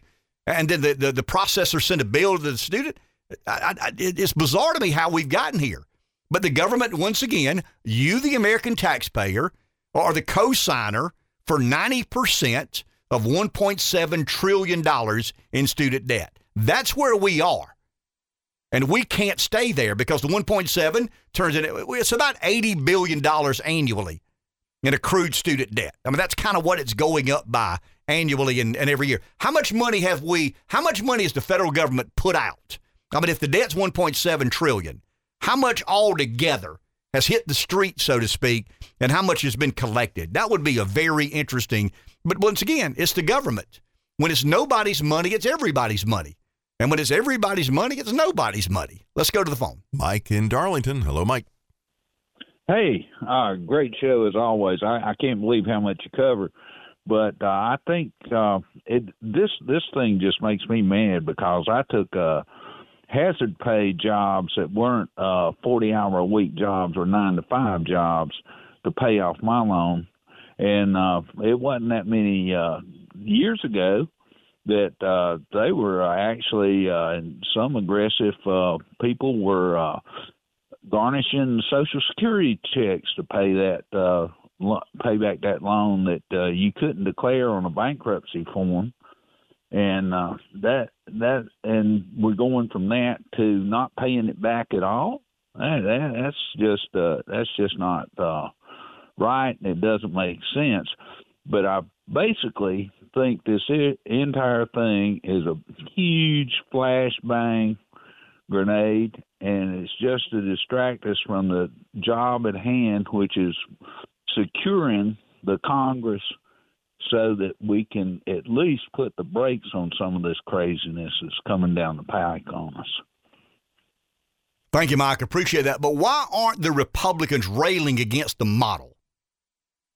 I mean, that's the point I'm trying to make. Why aren't the Republicans today saying, well, you know how we got in this situation? We got in this situation by allowing the American taxpayer to subsidize the payment and repayment of people to go to college, whether they went to college or not. 60% of Americans don't go to college, didn't go to college, won't go to college. So 60% of Americans are co signing for the other 40% to go to college? Who believes there's any moral? Uh, I mean, the, morality in that. I mean, I'm not. I don't want us angry at one another. I mean, you need to remember who did this. We, the people, don't have the authority to implement nor administer a, a federally subsidized student government program. Elected officials did that. Department heads, at the, I don't know, the Department of Education, a president, a White House staff, members of Congress, a subcommittee, a committee. Um, I mean, the Obama administration was very proactive in instituting an aggressive format that allowed we the people to be more and more and more on the hook. But but what I don't want us to do, and this is what I'm concerned about, the people that are um, the people that got the PPP loans are having something to say about those having their student debt forgiven. So in return, the people who are having student debt forgiven have something to say about the PPP. So we're mad. The person with the torch is mad with the person with the pitchfork. The people that have failed you are in Washington. That person getting that student debt forgiven is not culprit number one. You, yeah, there's some culpability there. I mean, that, that they're responsible for entering into an obscene financial agreement. I get that. Um, but they're not the boogeyman. The boogeyman is in Washington. And as long as we're pitted one against another, we're not angry at who we should honestly be angry with. Take a break. Back in a minute. 843-661-0937 is our number. I intended by now to be heading toward kind of a conversation about radical Republicans. What can the Republicans do radically to really get the attention? I mean, Ron DeSantis seems to me to be on the best track moving forward, talking about some of the cultural issues, you know, genital mutilation. And it's hard to explain, okay, the, the bookkeeping as it relates to student debt is what? And TARP and T, um, PPP. That's hard. I mean, that, you know, most people watching Seinfeld don't have the appetite to try and understand that. But if you start down the road of some of these cultural issues about an eight year old entering to a medical contract to allow genital mutilation, a lot of independent voters go, whoa, that's messed up. Mm-hmm. Um, see, that's the one thing that we have a hard time understanding. The majority of people who listen to this show are already 90% more interested in American politics than the masses. I mean, there's a reason. I mean, we perform real well in the mornings. I mean, we do exceedingly well, thanks to you guys for tuning in every morning, but it's still not the majority. There are a whole lot more people not listening to talk radio this morning than are. And and we at times we refuse. I mean, I'm guilty of this.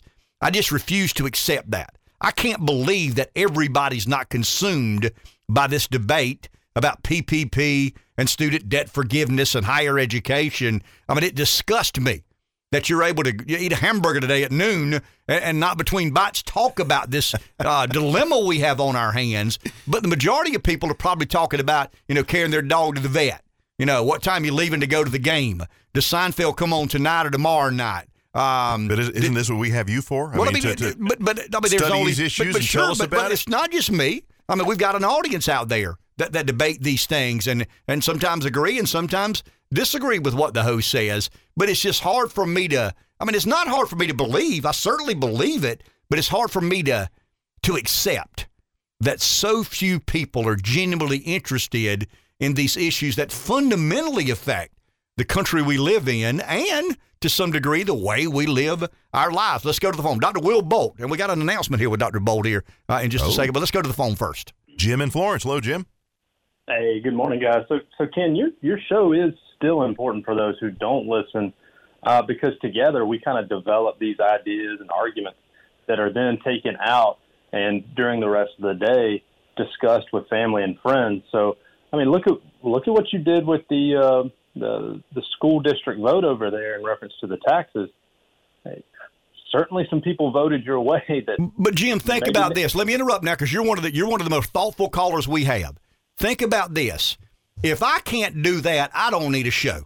I mean, the, the majority of my listeners are our you know our family here, so to speak, are, are, are kind of geared toward opposing tax increases. Uh, uh, you know, opposing it done in the middle of the night, especially. So I, I, told Dave Baker one day, we're talking about how effective we were. And I said, yeah, but I mean, that, that's kind of an easy lift. I, will agree with what you're saying.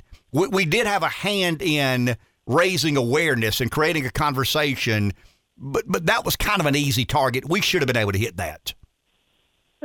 Fair enough, but don't sell yourself short either. So I, um, but keeping with that, Ken, do you think a young man from Pamplico should be able to go to Florence Darlington Technical College and become a welder with all kinds of sh- welding certificates out the wazoo on the backs of the taxpayer?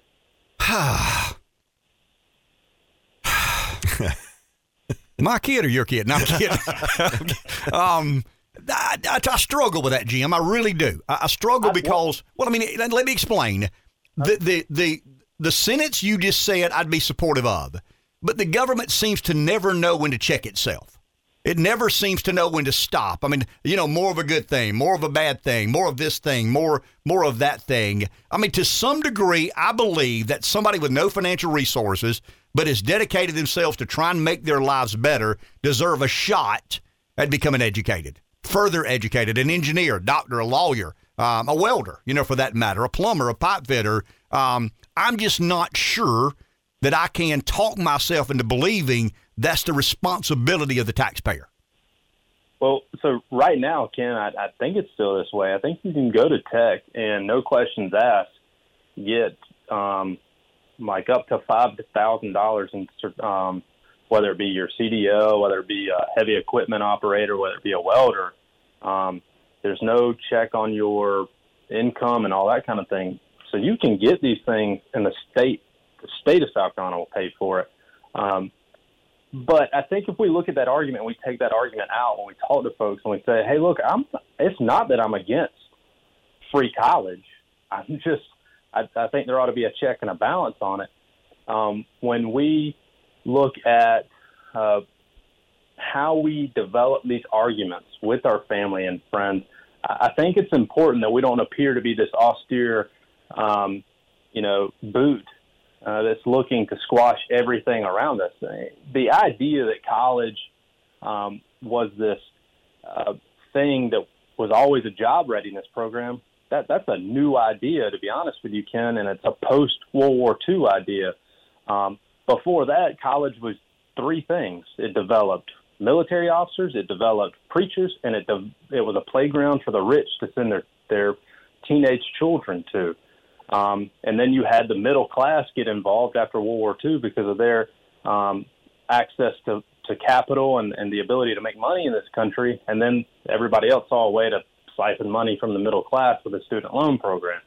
Um, but it's important that we develop these ideas together, and that way we can go out and kind of give these um, these streamlined arguments back, and then bring more people into the fold. But thank you, Ken. Thank you, Jim. Well said. Very well put. Very well stated. Um, but the Republican Party's not doing much of that. I mean, it's really not. The Republican establishment, it's the people who worked at the paper mill so long they don't know how bad it stinks. I mean, and I'm being serious. I mean, with, with all due respect, what we've got to we, have got to get people like Jim around the table. I mean, I think you know. I mean, I don't want to say I need to be around the table. I mean, I'm a little bit on the backside of. I don't know. I mean, if, considering Biden's nearly 80 years old, I'm probably not on the backside. Or is. I'm just getting started. You know, I'm just beginning a political career. Colonel Sanders didn't start KFC till he's what 62 or three years old. Yeah. Um, no, I mean, I, the frustration I have with the Republicans is they tend to be opposed to certain things, but but not for grandiose ideas. We don't we don't we don't have a vision for college and higher education. I mean, to me, if you're a conservative Republican, the argument's got to be you got to get government out of this, or government can't be as involved in this as they are. Um, but but other than J.D. Vance, and maybe this is why I became kind of a Trump supporter. It was out of um, default. You know, um, there's this guy over here that doesn't do it the same way everybody says it has to be done. I find that a little bit intriguing. Well, how do you know he's going to do it the right way? I don't know he's going to do it the right way, but I know he's not going to do it the way it's always been done. And right now, that's good enough for me. See, the electorate are looking for that. I mean, the Republican electorate, I think even Democrats believe this about Republican voters right now. If you give the Republican voter a chance right now to vote for what could or might be, or what is and was, they're going to take the former instead of the latter. I mean, that's just the nature. The Republican primary voter right now, the Republican voter, the the, the Republican leaning independent, even. I mean, they want somebody to tell them something that they didn't hear back in the 70s and 80s. You know, let's talk about the jet GDP. I'm tired of talking about debt to GDP. I'm tired of that. I'm sick of that. Let's talk about Roe v. Wade. I'm tired of talking about Roe v. Wade. Tell me something new. Give me something visionary that I can sink my teeth in, that I can believe in. Let, let's sit down and co- create a model where colleges are on the hook for half the debt that um that, that kids are afforded the opportunity to go to that institution. I mean, if you believe in your product, you got to believe you're better educating kids or highly educating kids. They go into the marketplace, get a job, and are able to pay that debt back. I mean, you made a good loan. You created a good customer, a loyal alumni. But that's not the way the model works right now. We're allowing too many average kids to go to too many average schools, getting too many average degrees, and it's creating a financial conundrum for the entire country. Um, Dr. Will Bolt is here, and I don't want to drag. Dr. Bolt is now officially the history chair Thank at you. Francis Marion University. Congratulations. Thank you very much. Yeah, Thank, I, good to be sound here. Like, sound like Elvis when he said that. So, yeah. Thank you. Thank you very much. thank you very much. Um, well, but but no, I, I don't want to. I don't want to get you in, in harm's way, and I would never in a million years try to do that. But but and I'm not saying the model's broken because sure. I'm not going to be that blunt and candid because uh, you're a guest here. You're, you're not um you're not a candidate for elected office. If you were a candidate for elected office, I'd wear you I out on some of those grilled. things. Sure. sure, you would deserve to be grilled. But um, but but something has to be done about the current model. Uh, I'm not asking you what yeah. you think needs to be done. But we've got to address we've got to address the concern that a lot of the public have about 1.7 trillion dollars in student debt. And uh, no, it's it's it's a big issue. And again, though, this was this was telegraphed. It's not like Biden dropped this at uh, two thirty in the morning on a Saturday. There had been enough hints. We knew we knew this was coming. It wasn't a matter of if, but just just when. And a lot of people are ecstatic. They've got a lot of a lot of found money. This is this is Christmas morning. And there are a lot of other Americans who are who are very upset over this. Who I played by the rules.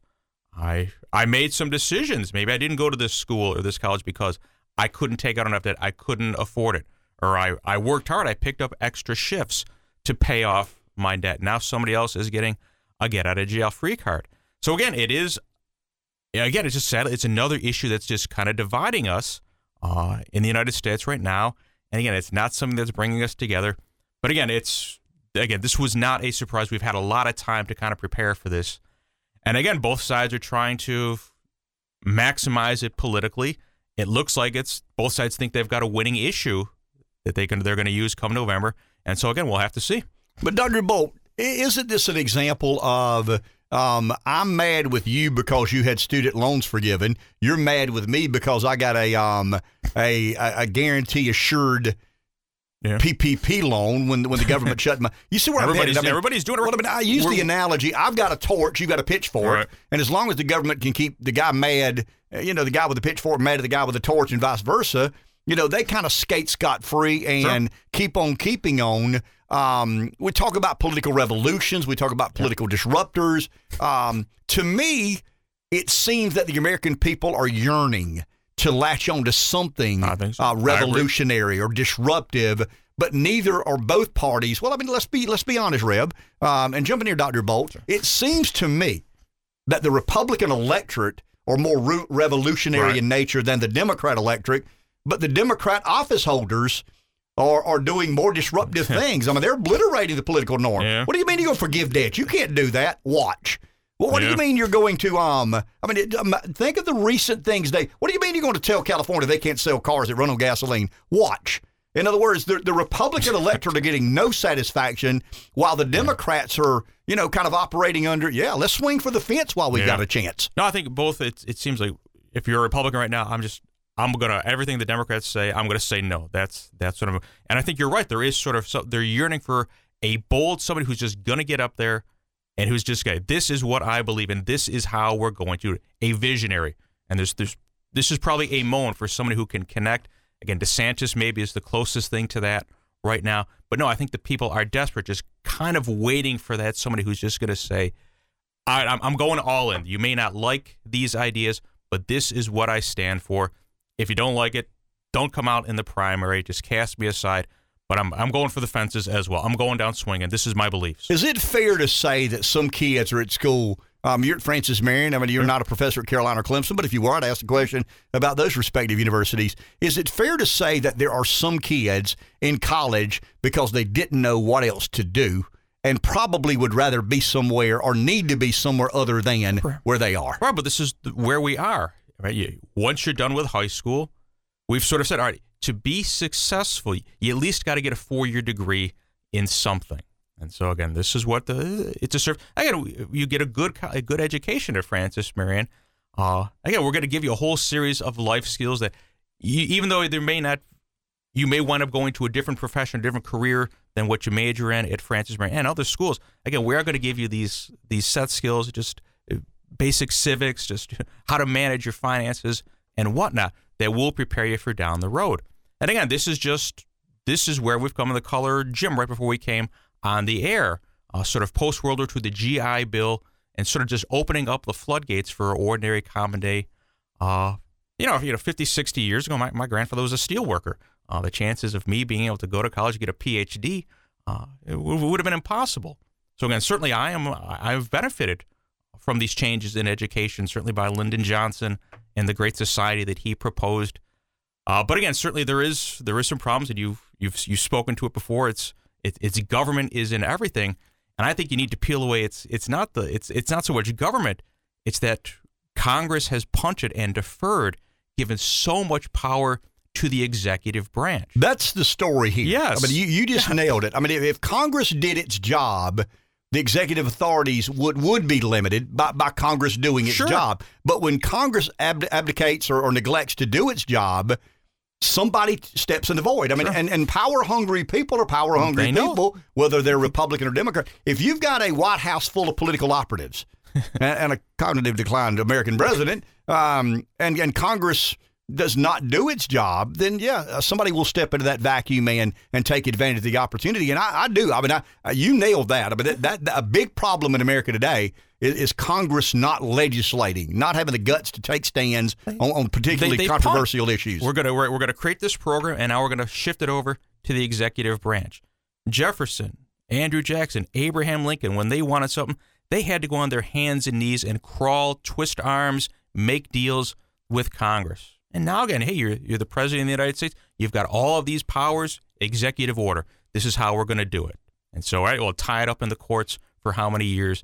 And that's certainly not what the founding fathers wanted. But when you run for reelection, you don't have a record. I mean, you can say I didn't vote that way or I That's didn't right, vote yeah. this way. I mean, I, th- we need more people. We need more members of of delegations all over the country, and I'm talking about Columbia. I saw this a lot in the Senate.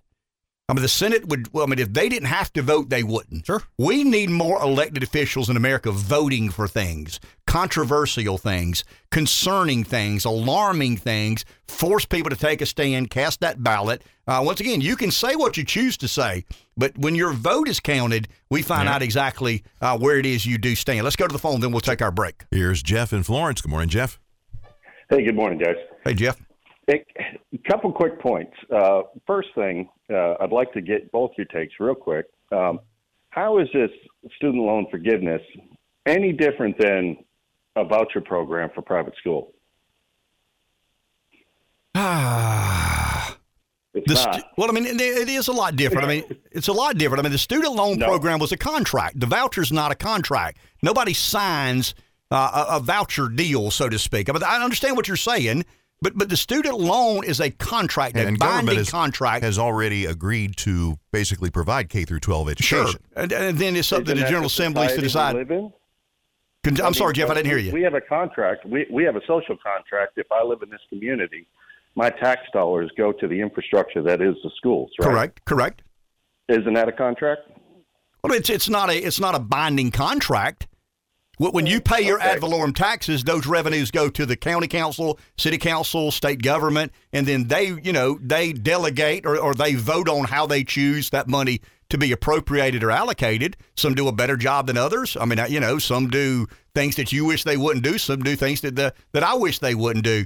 But the student loan is unique because the, the government funded a program or guarantees the funding of a program. You sign a contract agreeing that you owe that money. To me, that makes this unique. Well, uh, so we can, we can agree that they're really kind of similar. They're very similar. I'll, I'll agree with that, but Right, they're not the because same. Make a choice to send your your one of my kids goes to a private school, the other one goes to public. I'm, I don't expect a voucher back for one kid. Okay, so uh, I, I will say that there's a uh, intellectual. Uh, well, there, there's a debate there, right? You can't you can't be for one of these, and then all of a sudden be against the other. The other thing was No, I think you you can. a I absolutely think you can. But I don't think there's being. I I think there's intellectual consistency in being for the voucher and against the forgiveness of student debt, where someone entered into a binding contract. Oh, so so on on that point, if you don't have kids, you shouldn't have to pay the taxes. That's not a contract. I mean, you voted no, for no, a. but but well, wait a minute now. If if a, if a couple decides not to have children, shouldn't why should they have to pay for the school systems? because they elected a delegation to go to Columbia, excuse me, to go to Washington or Columbia and represent their interest. And and you know, uh, we're, we're, No. talking about what were you talking about hypotheticals here? Um, No, the, the student loan forgiveness. There are plenty of people that live in our community that don't have children that pay for schools. Sure, but they still answer to the government. I mean, the government, whether it's a local government, state government, federal government, those governments pass laws that regulate our behavior. Um, you know what what percentage of our money they get. Uh, but but it's not a binding contract. You're, you're able to vote someone in or out of office. I think there's a, a very unique element to the forgiveness of student debt where someone agreed to borrow money and pay it back.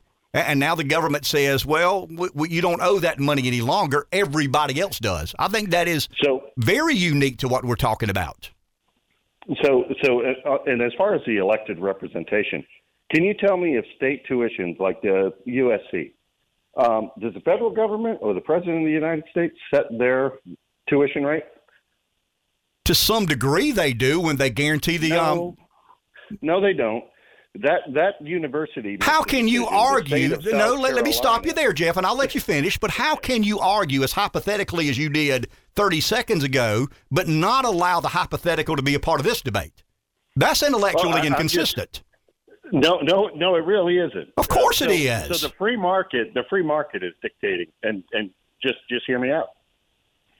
The free market is dictating what the college tuition rates are. The University of South Carolina, state of South Carolina versus the state of Massachusetts versus the state of Colorado. South Carolina can control what their their state universities charge, correct? Sure. It's got nothing to do with anybody else but the free market of South Carolina. The state is determined they can charge that much money. That's absurd.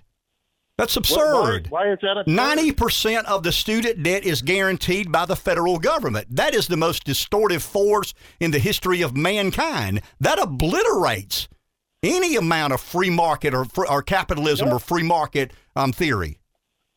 No, it does not. Sure it does. You can choose not to charge that much for the tuition. The state of South Carolina could choose not to raise their rates on the tuition. So you're telling me the argument you're making has a blank check. Jeff, hang on, hang on. I don't want to get too far behind, but don't hang up because I want to let you. I mean, let- let's continue this debate. I want Dr. Bolt to jump in, but but don't hang up. We got to take a break. We normally take Yes, one at twenty. It's twenty-seven after. I'm going to continue because I think this is a very interesting and pointed conversation to have. Take a break. Back in just a minute. 843-661-0937. I want to go back to Jeff and give him the floor as we continue this. Um, I mean, it's kind of a hypothetical, but kind of not conversation or debate or back and forth. Go ahead, Jeff.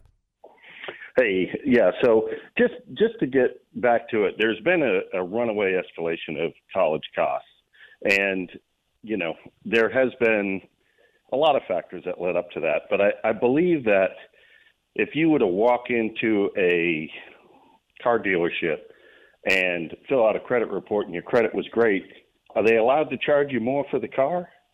No.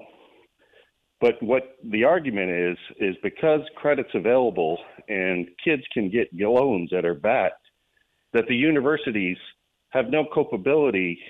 I mean, we're saying it's the government's fault that the universities are charging. No, I'll, tell you this, Jeff. Let's let's establish something we agree on. Do, do you agree or not that college is too expensive? It is. Okay, uh, uh, we, we've established that. Okay, here's my here's my order of of um of people to blame. I think you blame the 18 year old kid the least amount. I mean, he's culpable to some degree. I mean, he, he signed an obscene financial agreement, but he's 18 or 19. He got out over his skis. He had a chance to get away from home. Um, he may or may not have to borrow the, or pay the money back. So, so I blame him the least of all. Second, uh, most in line, or second most to blame, in my opinion, are the the institution of higher education. I think the colleges are more to blame because they don't have any skin in the game. Um, the federal government backstops the debt. So when the federal government backstops the debt, they say, okay, we might be able to take advantage of the government backstopping this debt. Let's let tuition increase 6% and see if we have a decline in enrollment. We don't. Let's increase it another 6% if we have. So, so, so to me, they're second most to blame. The organization or entity most to blame is the federal government for allowing the American taxpayer to basically guarantee $1.7 trillion of student debt, whether you go to college or not. It's, it's, a, it's a deeply flawed model, and, and I believe it.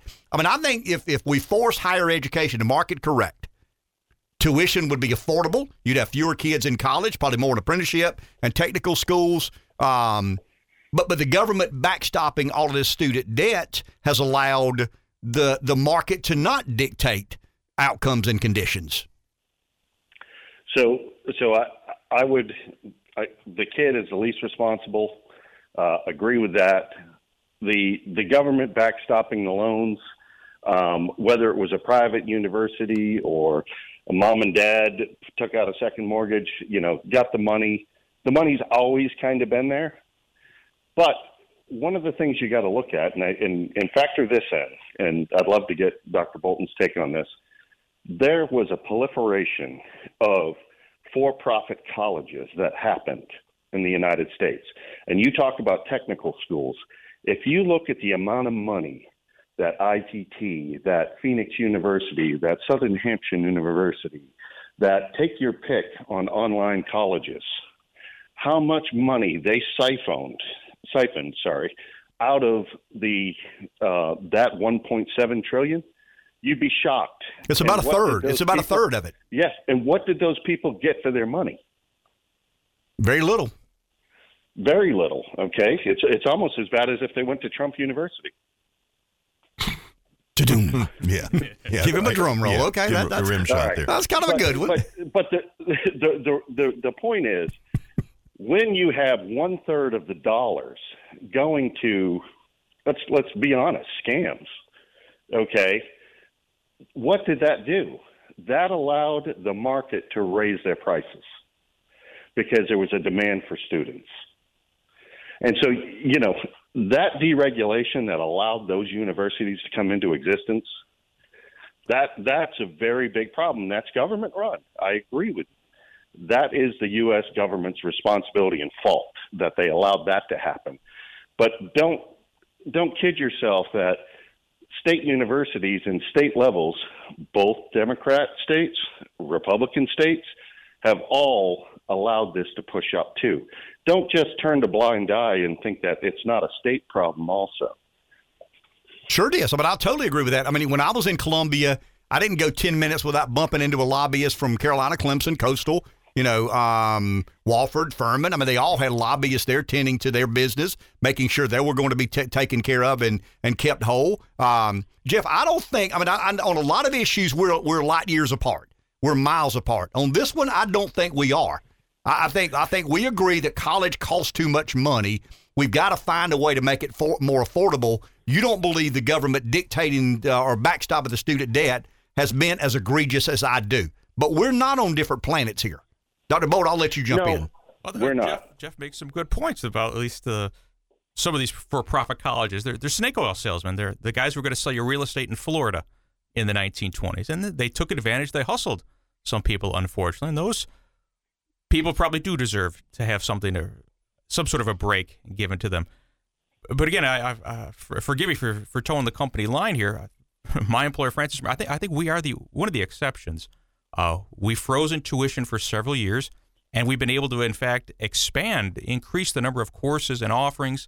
Uh, we've got all brand new medical programs, of course, uh, freshwater ecology center. So again, for please don't lump us in with a lot of the other ones that have just been sort of fast and loose. Uh, we have some excellent money managers, guys who are who really know what they're doing, and I think maybe this makes us the exception. But I'm I'm very fortunate, I'm very lucky and proud to be part of that school. Jeff, last Well, word's I- yours. Yeah, I hear good things about Francis Marion. I, I, I've got listen. I don't think we win by taking away education for the masses. I don't think that's a roadmap to success. You can't sit here and say we need to compete against China and India, who have X amount of school, students in engineering school, and we're falling behind.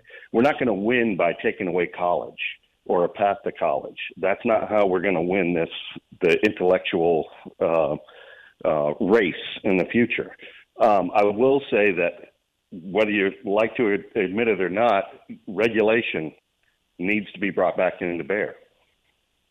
Thank you, Jeff. Appreciate it. But that's kind of an interesting take. I don't disagree with. I mean, I disagree with Jeff believing that the education is a free market. Higher education is not a free market because once the government said we've got the we, we've got your back on ninety percent of the debt, you, you had to believe that smart people were going to take advantage of that. Um, I do believe, uh, to Dr. Bolt's point, to to lump all higher education as the same is unfair. I mean, there- there are some universities that have done a good job of maintaining uh, affordability, of making sure the quality of education um, is commensurate with the amount of money you're spending. Uh, this, the the for-profit colleges were the ones that really, really pushed to the extreme, took advantage of families and kids. Give a lot of us a black eye. Well, I mean, the- it did, but but I still believe that for higher education, I think there has to be a market correction in higher education. I think the only way to market correct education, higher education, is to not allow the government to be the guarantor of 90% of the student debt. I mean, you're, not going to convince me otherwise. Now, once again, my life is in business. So, so I look at everything through the lens of a business person. That was a terrible, terrible business decision that our government made. We can argue about some of the state uh, funding, so, some of the uh, raising tuition, not raising tuition, what to do with lottery money, what not to do with lottery money. Uh, I, th- those are fair debates, nuanced debates.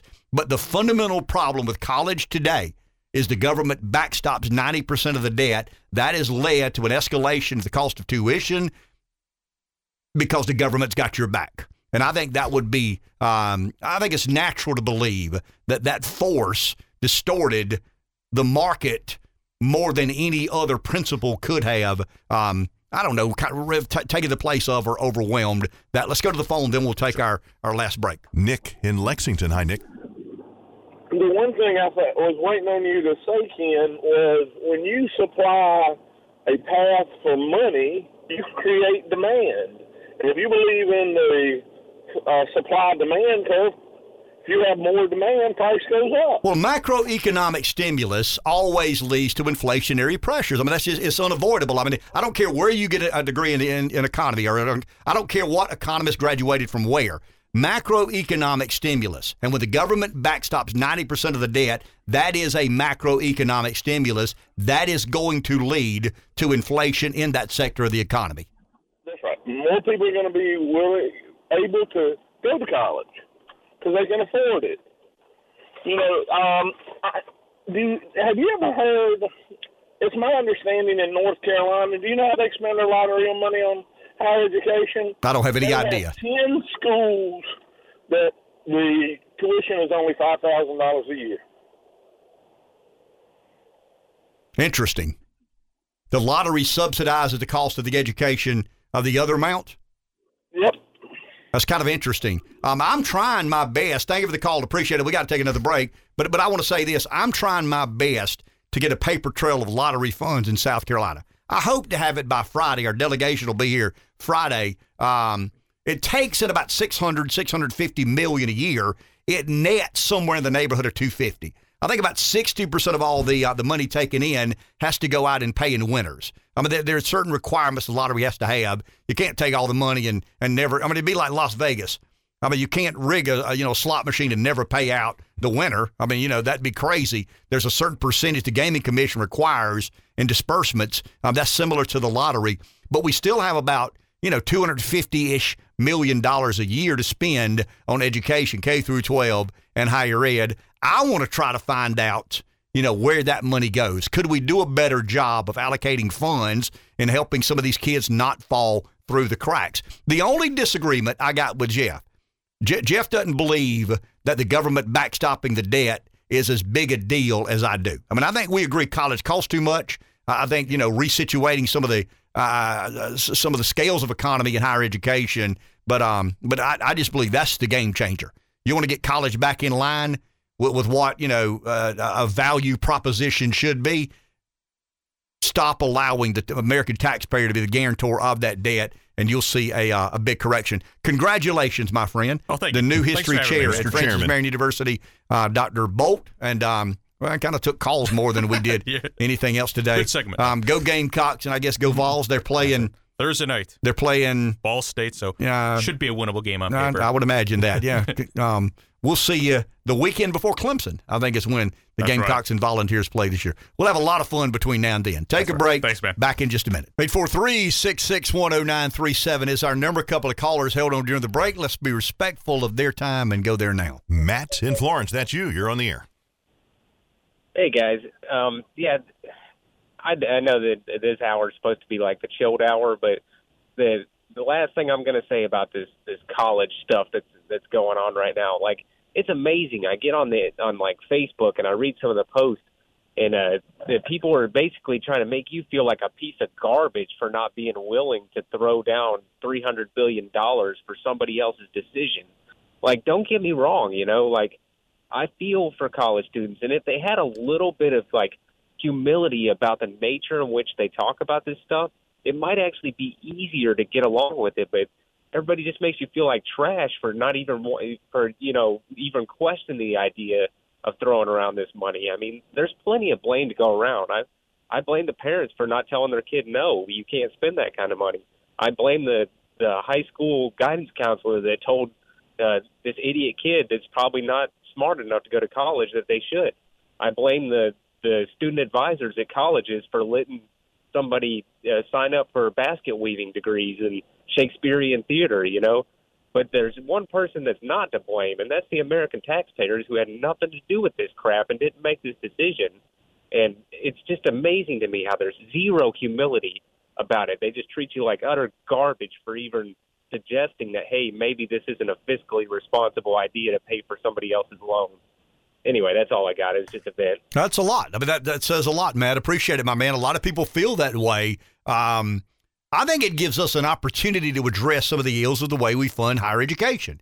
I mean, I'm hopeful if we were a serious nation, I mean, well, let me say that again. If we are a serious nation, I don't want to be, uh, I don't want to give up just yet.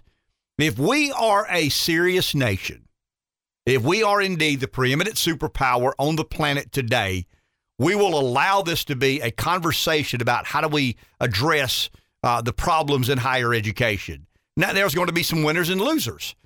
I've said it earlier and I'll say it again. uh, the swing for the fence proposal is forgive the 1.7 trillion dollars of student debt, forgive all of it, but abolish the federal student loan guarantee program. I mean, that's where all of this. And and Rev, somebody texted me a second ago and said, "Hey, man, you tend to look at everything through the lens of a business guy. I mean, the commentary, the opinion, uh, the the forceful nature of which I." sound like I'm sure I'm right about this. Guys, trust me on this. Uh, I mean, there's some things that, that I'm a little bit confused about. There's some things that I'm not as sure as I was other things. If the government did not backstop 90% of all student debt, college would not be as expensive as it is. College has increased eight times the rate of wages. Not 8%, not 80%, by a multiple of eight. Tuition, average price of tuition at public and private institutions in America, institutions of higher learning, has increased eight times faster than wages in the past 42 years, since 1980. I mean, that's an absurd number. That's an insane number. Now, now, gradually, did that happen in 80? I mean, the government began backstopping loans in 65. But, but it got a little bit more intense and a little bit more consuming and a little bit more involved. And about 15 years ago, the government made a decision to be um, the guarantor for 90% of all student debt. To believe that that did not so distort the funding and the cost of higher education, I mean, it's, it's absurd to me. Now, once again, the majority of people don't run a business. The majority of people have not kind of sat in my in my chair and walked in my shoes, uh, addressing some of the problems of supply and demand. I've never sat in an economics class in my life but I, I, tried to run a business for about 30, two or three years. My father ran a business, started a business from scratch. I mean, I learned from him a balance sheet and you know liabilities and expenses and coming in and going out and inflow and outflow and all, of these terminologies. My daughter showed me a um, a class she had not long ago. I told you this, Rev. Um, her freshman year at the Darla School of Business, she comes home for I don't know a long weekend, and she shows me on her laptop some of what they're discussing, and I knew every bit of it. I mean, I knew it from one side or the other, but I told her, I said, I can't explain it to you academically. And as I, I don't have any scholarly perspective of what you're you're showing me. She's showing me percentage and margins and EBITDA and all these other sorts of things. And I said, I said, honey, I understand it a lot better than you do but I can't explain it to you in a way a teacher would like it to be explained. Now, if you tell your teacher, hey, I want to preface any of my commentary with this is a G.I. Joe with a Kung Fu grip delivery, I think you can, you know, you can probably pass with flying colors. But, but that's, you know. Or they might say, who's G.I. Joe? Yeah, Joe? to a G.I. Joe with a Kung Fu grip. What? Um, but that's the, the perspectives I have, the opinions I hold are not because I learned these in a, in a courtyard Marriott you know, if somebody gives you a, a, ham sandwich, an apple, and a Diet Pepsi and says, hey, we've got this expert on the economies. No, I lived these things. I've learned these things, many the hard way. And if you take risk out of the equation, if the lender has no risk whatsoever that the borrower is going to pay him back, loan all you'd like. It doesn't matter. I mean, imagine, uh, I, I told Rev a while back, uh, imagine somebody opened a muffler shop in Sumter and they came to our Sumter sales staff. They've got no experience putting on mufflers. We don't know if they know what they're doing or not. And they want to buy $100,000 of radio advertising.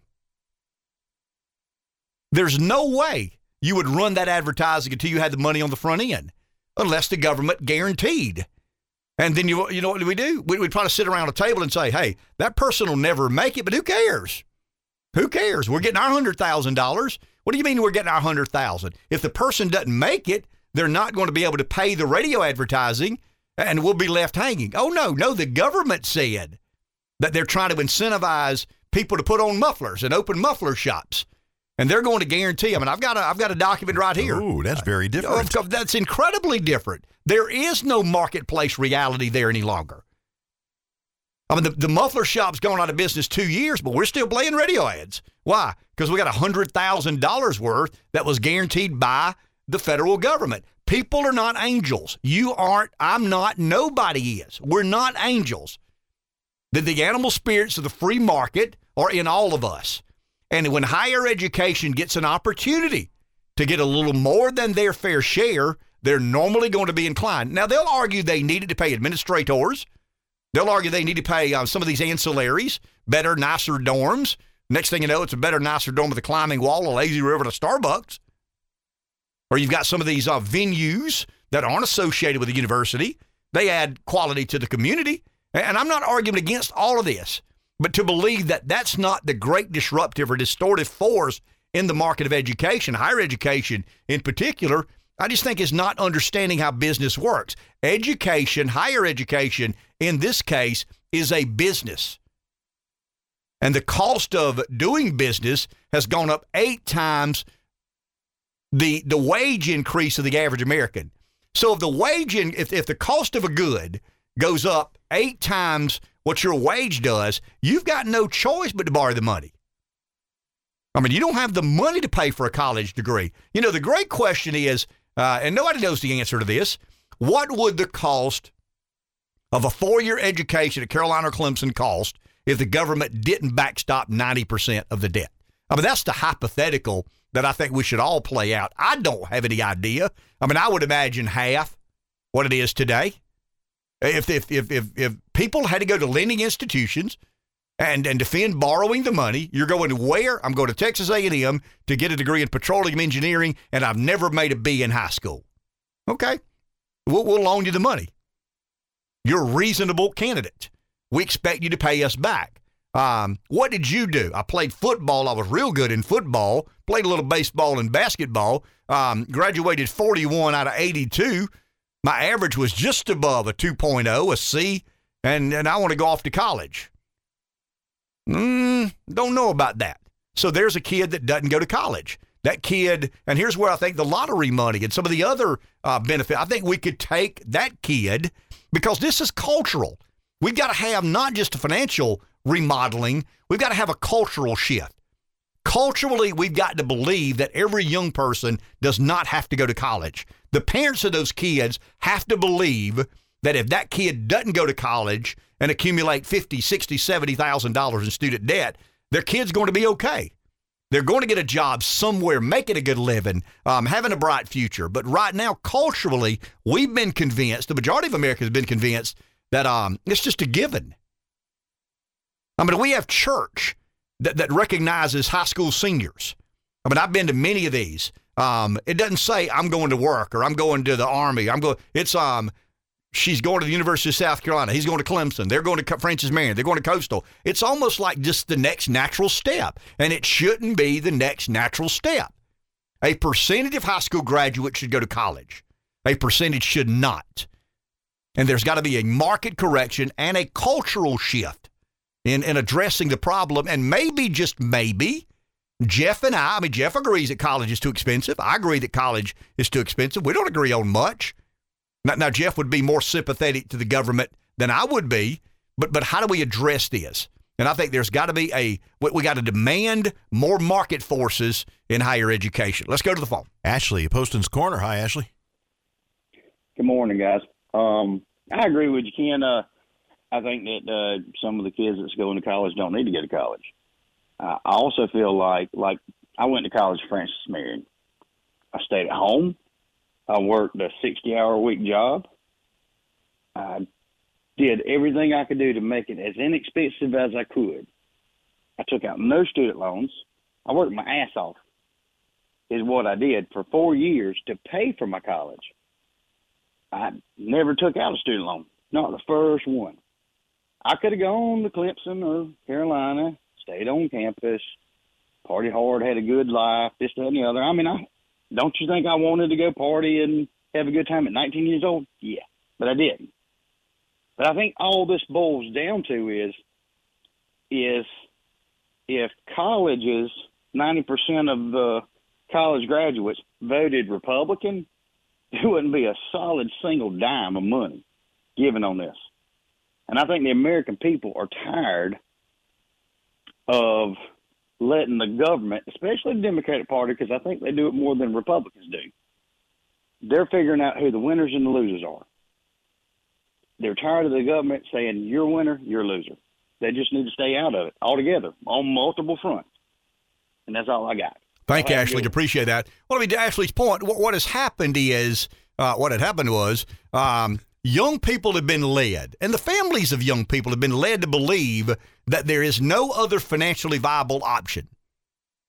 The kid must go to college. They must get educated in a four-year or, or uh, you know uh, acquire a four-year degree, no matter what the cost is, um, and that way you're sure they don't fall through the cracks. That's the cultural shift. Now, now I believe this, Rev. I don't know when, I don't know where, I don't know how, I don't know what time of the day, I don't know what month of the year, I don't know what year, I don't probably don't even know why. Yeah, I do know what century, but but whether we have the cultural shift or not, there will be an economic reality.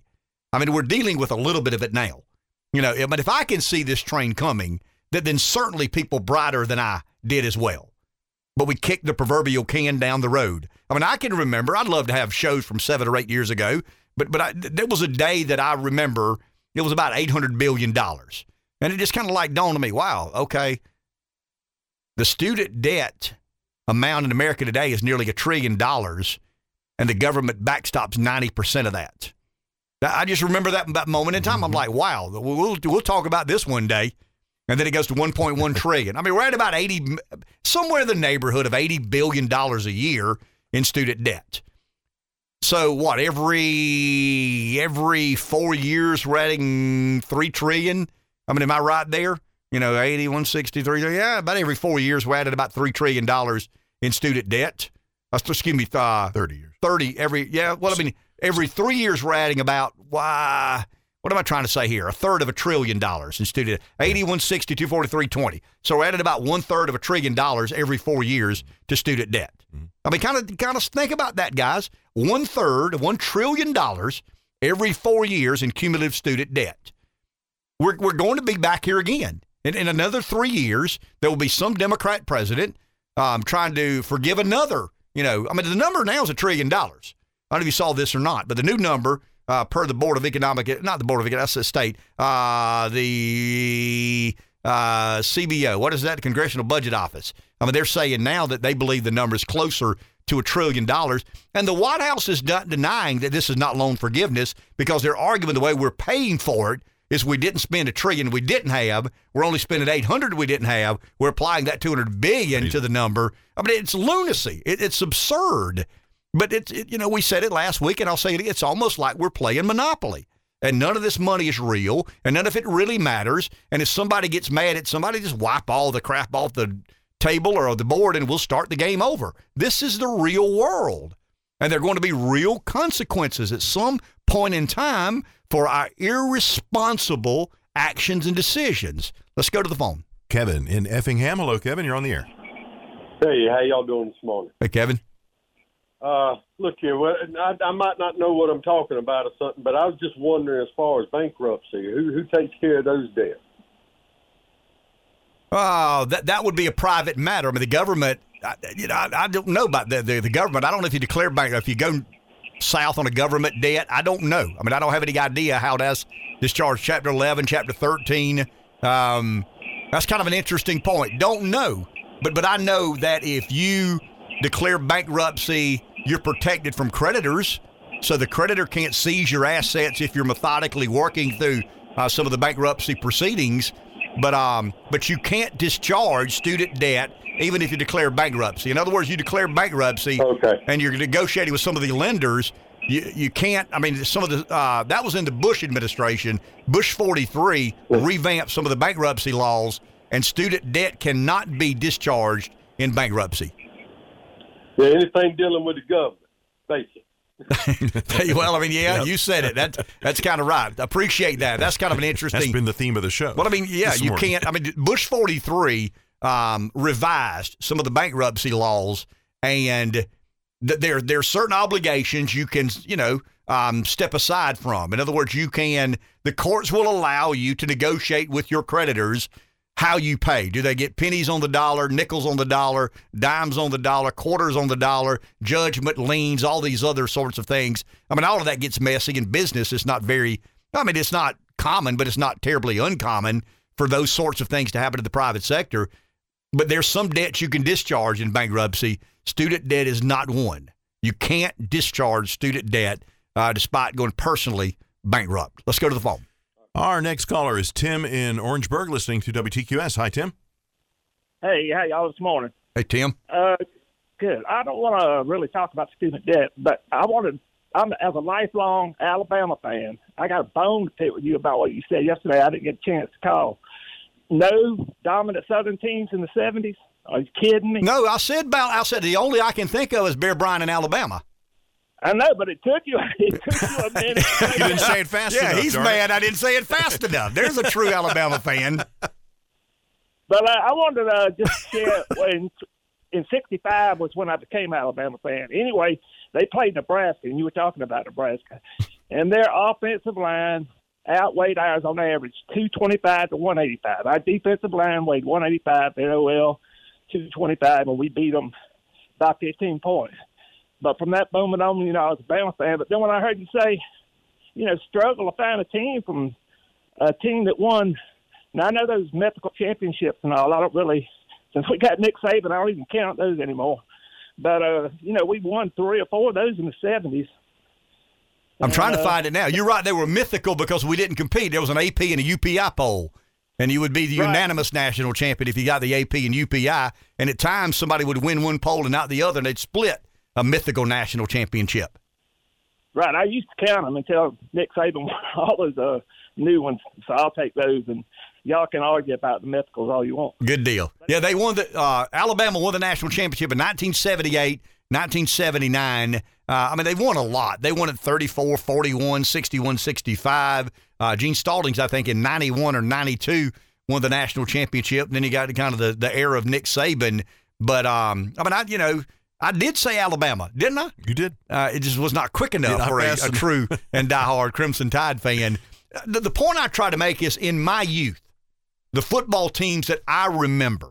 I mean, I'm you know born in 1963, so the the teams that that I remember being front and center were Nebraska, Oklahoma, Southern California, Ohio State, Michigan. I mean, to some degree, Nebraska. But but for whatever reason, I don't remember Nebraska as well as I did. Excuse me, I don't remember Alabama as well as I did Nebraska, Oklahoma. Um, I'm trying to think about getting a little older. Georgia with Herschel Walker during that spell. I mean, Alabama's always been a power. I mean, they won how many national? 15 national championships. Um, and they probably in in, in the biggest dynastic run, you know, that, they- that they've had. I mean, I don't think that's a word, but anyway, you know where I- you know what I mean. Yeah, there, there you go. Dynastic run that, that a college football team has ever. They win the national championship about every other year. You know, under Nick Saban, it's kind of the perfect storm. Well, one of the great, great storied programs, one of the great, great, great coaches of all time. Um, it leads to dynastic times in college football if you're a Crimson Tide I kinda fan. like dynastic. Yeah, well, I mean, that's dynasty and fantastic Yeah, combined. I like it. Uh, optimism. we got a rival to optimism here. Yep. Uh, 843 661 0937. I said Alabama. I just didn't say it fast enough. Damn it. For the uh, for the rabid Crimson Tide fan. Let's take a break. We'll be back in just a minute. That's kind of interesting. I mean, college football fans are intense. I mean, I did, I did mention, I went, I went back and looked. I mean, I've got it here in front of me now. Uh, in 1970, 71, 72, 73, 45, um, th- there, there were mythical national champions. You didn't have a playoff. We didn't crown a national champion. You'd be co national champion. You had AP, the UPI, the National Football Writers Association, um, the, the NCF, the MGR. I don't know what those are. Uh, but once again, the AP what was the you know whoever won the AP national champion, you refer to them as national champions. But in 1970, Nebraska, Notre Dame, Ohio State, Texas were were the preeminent teams. In 71, Nebraska, 72, Southern California was the um, unanimous. That's the first year I've seen unanimous. John McKay was the coach. Okay, 70, um, 73, Alabama, Michigan, Notre Dame, Ohio State, Oklahoma, 74, Ohio State, Oklahoma, Southern California, 75, Alabama again. Arizona State, wow, Frank Kush, Ohio State, Woody Hayes, Oklahoma, Barry Switzer. Um, in 1976, I remember this team well. Pittsburgh, um, that would have been Tony Dorsett's team. Johnny Majors was the coach. They were co-national champions with um, Southern California and John Robinson. So in 77, Alabama, Notre Dame, Texas, Arkansas in 77. Guess who was the coach of Arkansas in 1977? Lou Holtz. Um, in 78, Alabama, Oklahoma, Nebraska, Southern California. In 79, Alabama, Nebraska, Southern California. It's kind of interesting, uh, the names you see here Bob Devaney and Tom Osborne in Nebraska, Barry Switzer of Oklahoma, John McKay of Southern California, Woody Hayes of Ohio State, uh, Bear Bryant of Alabama. And then, I mean, they're the dominant names. I mean, they're from the beginning of the decade to the end. Um, in 1980, here's an interesting name um, Bobby Bowden at Florida State. That's kind of when they began really turning the corner. Uh, but that would have been Herschel Walker in Georgia winning it. At 81, obviously, Clemson was a national champion. Were they, uh, yeah, they were the unanimous national champion. Well, no, they weren't. Pittsburgh had some off the wall group rate it number one, um, Jackie Sherrill. But yeah, I mean, th- those names, I mean, when you grew up a college football fan, and I mean, the 70s would be the, um, the decade that I, I mean, it seems so uh, unbelievable that they're, I mean, I, I'm a kid and I'm turning that television on at 12:30 or 1:30 or whatever time, and I'm getting a chance to watch Oklahoma, Nebraska, Alabama, Notre Dame, um, Southern California. That was a very impressionable time in my life, and um, and I do remember Oklahoma playing Nebraska, and I mean that that was like wow. I mean this can how lucky can a kid be? You know what I mean? How fortunate can someone um, be? I would beg my mom. They had some evening games, and I would beg my mom to please let me stay up. Please. I mean, I'd I'd haggle with her. You can, you know, I'll cut the grass. I'll do whatever uh, needs to be done. But Bear Bryant, John Robinson, Barry Switzer, um, Lou Holtz, Dan Devine at Notre Dame, Fred Akers of Texas, Johnny Majors, Woody Hayes. I mean, th- those names were just I mean, they, they were football gods as far as I was concerned. And then Bob Devaney and Tom Osborne at um at Nebraska. Uh, that's when football was played in the afternoons. They hardly ever had evening games. They would have one every now and then, but most games were played at one in the afternoon. Or the big powers, you know, the perennial powers played their games at one in the afternoon. So to the Alabama faithful, I am sorry.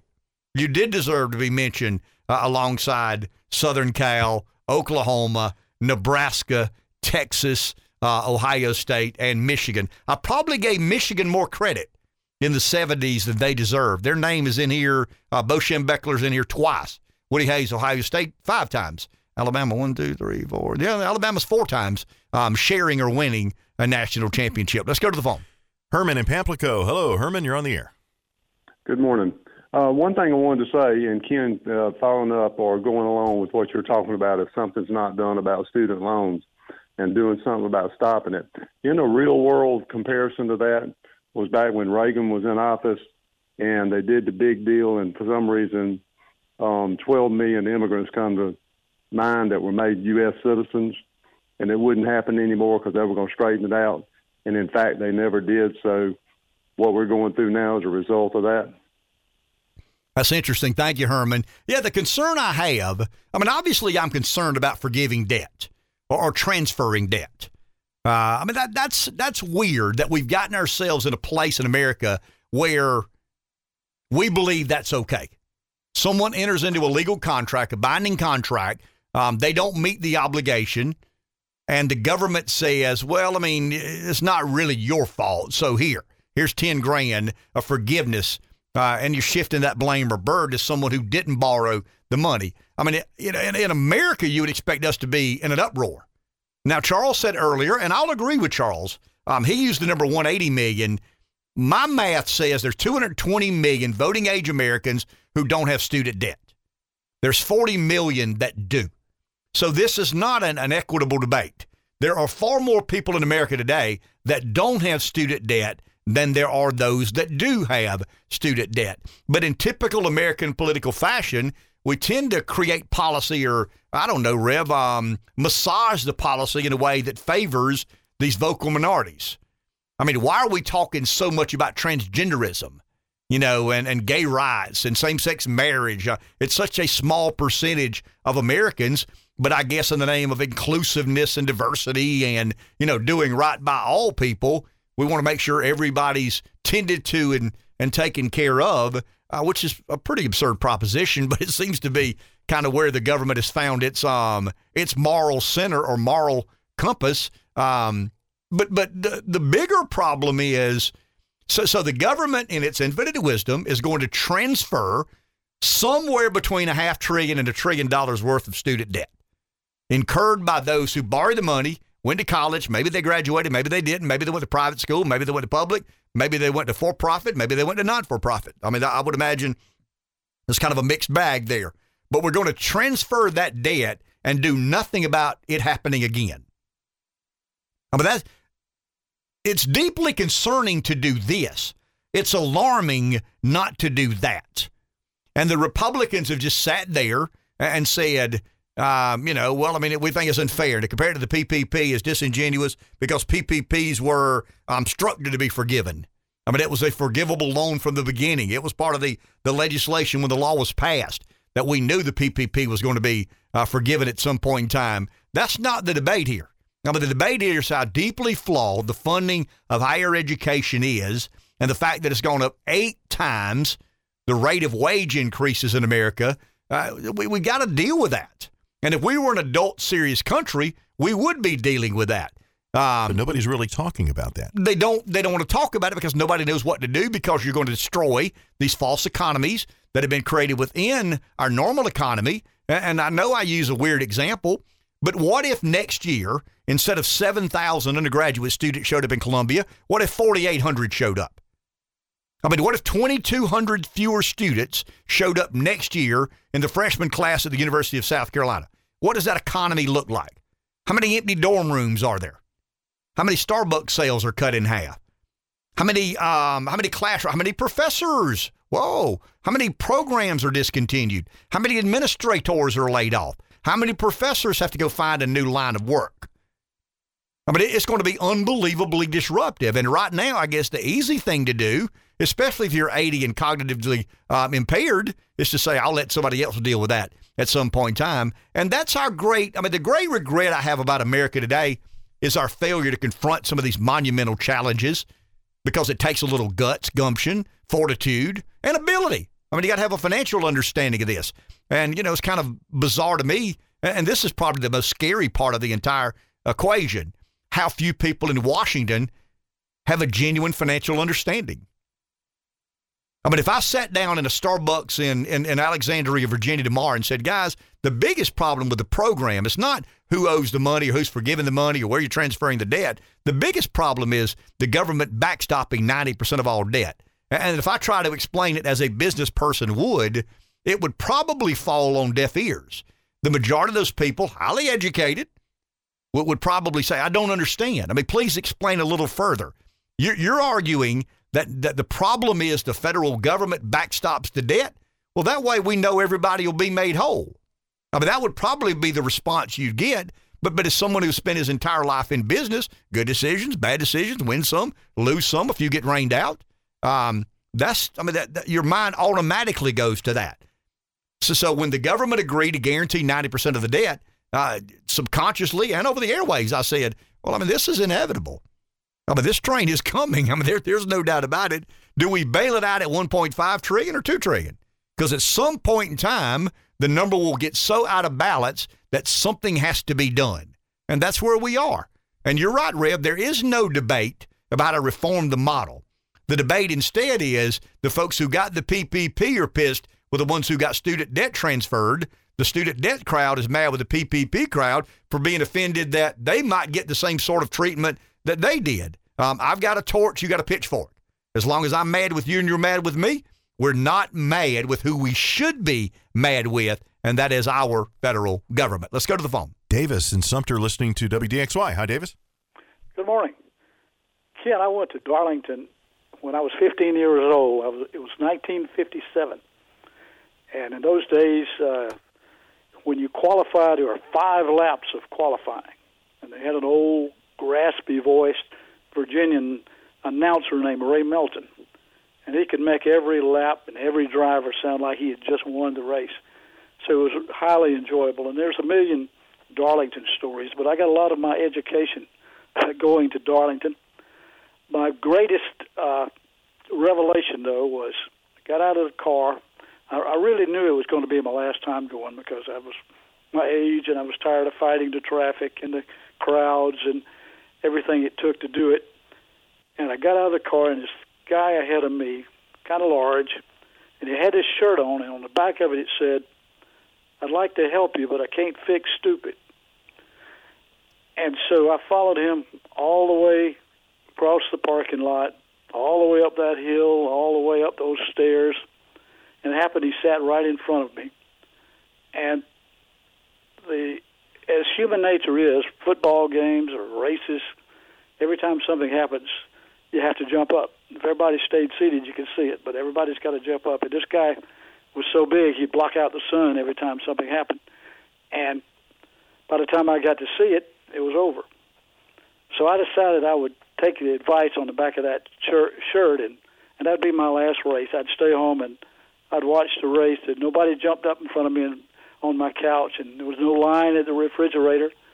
And the TV would show it to me ten more times at least if I needed to see it. But I enjoyed my times at Darlington, and I think uh, everybody around must have a Darlington story. But it's it's kind of great to have grown up around a, a racetrack that uh, gave you so many memories. Well said. Appreciate that. It's Great kind of story. the that's kind of the Augusta National of of, of NASCAR.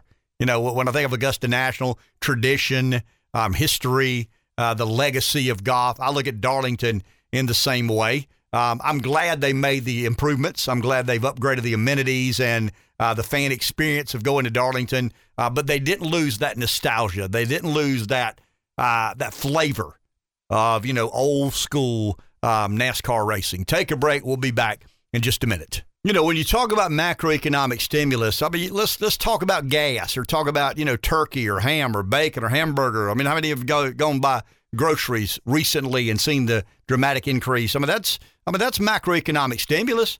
I mean, the government printed all this money, uh, dumped all the money into the economy, and it skews or distorts what something is really and truly worth.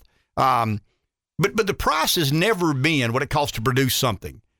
That, that, that's the great misnomer. I mean, I've heard economics classes. I've heard really brilliant economists try to argue that the production cost of a good is what it's worth. Uh, in other words, it costs you a dollar to make this. You want a ten percent margin, therefore the price has to be a dollar ten cent. No, I mean, not by any stretch of the imagination. The ebbs and flows of the economy. I'll give you a real quick story. Um, I got a buddy of mine who's a real advanced appraiser in a hot real estate market that didn't I mean it, it, tanked. I mean it really I mean it was a boom town. I mean he was into business. He was doing extremely well. Um, everybody was rolling. Uh, people couldn't get out of the way of the money, and I mean it was just like everybody was all of a sudden the best business person in the history of mankind. You believe that when you're in the middle of one of these booms. Um, so he's called to give an appraisal uh, for a bank on a piece of property, and he tells the guy it's worth two and a half million dollars. So the guy says it can't be. I got five million in it. I mean, I built the infrastructure and I've got the water and sewer and I've done all these things and I can show you the receipts. And and my buddy said, Man, I'm not denying the word you said. I'm not calling you a liar. But but the, the, the price is not going to be anywhere near. Well, I mean that that is the that is the leading indicator of, of what something is worth. It's really the only indicator of what something is worth. I saw yesterday or the day before where a 1952 Topps Mickey Mantle rookie card sold for like six, twelve Two- million. That was two point six. Two point six million dollars. Okay, I think you're right. A nineteen. I mean, it was it was a Mickey Mantle rookie card.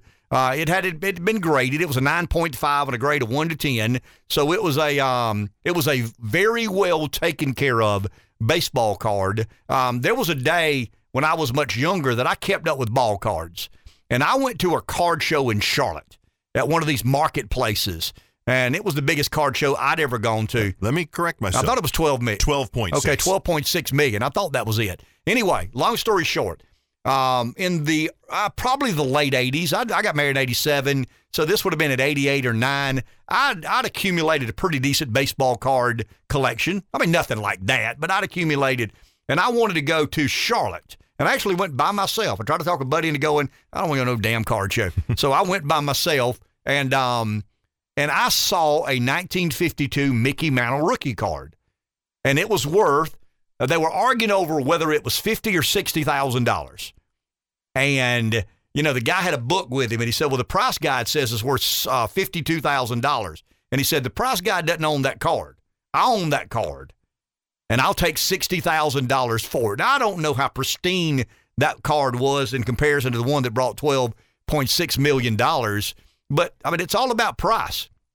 The price regulates the value of whatever we're talking about in a free market economy. Always has, always will. Enjoy your day. We'll talk tomorrow.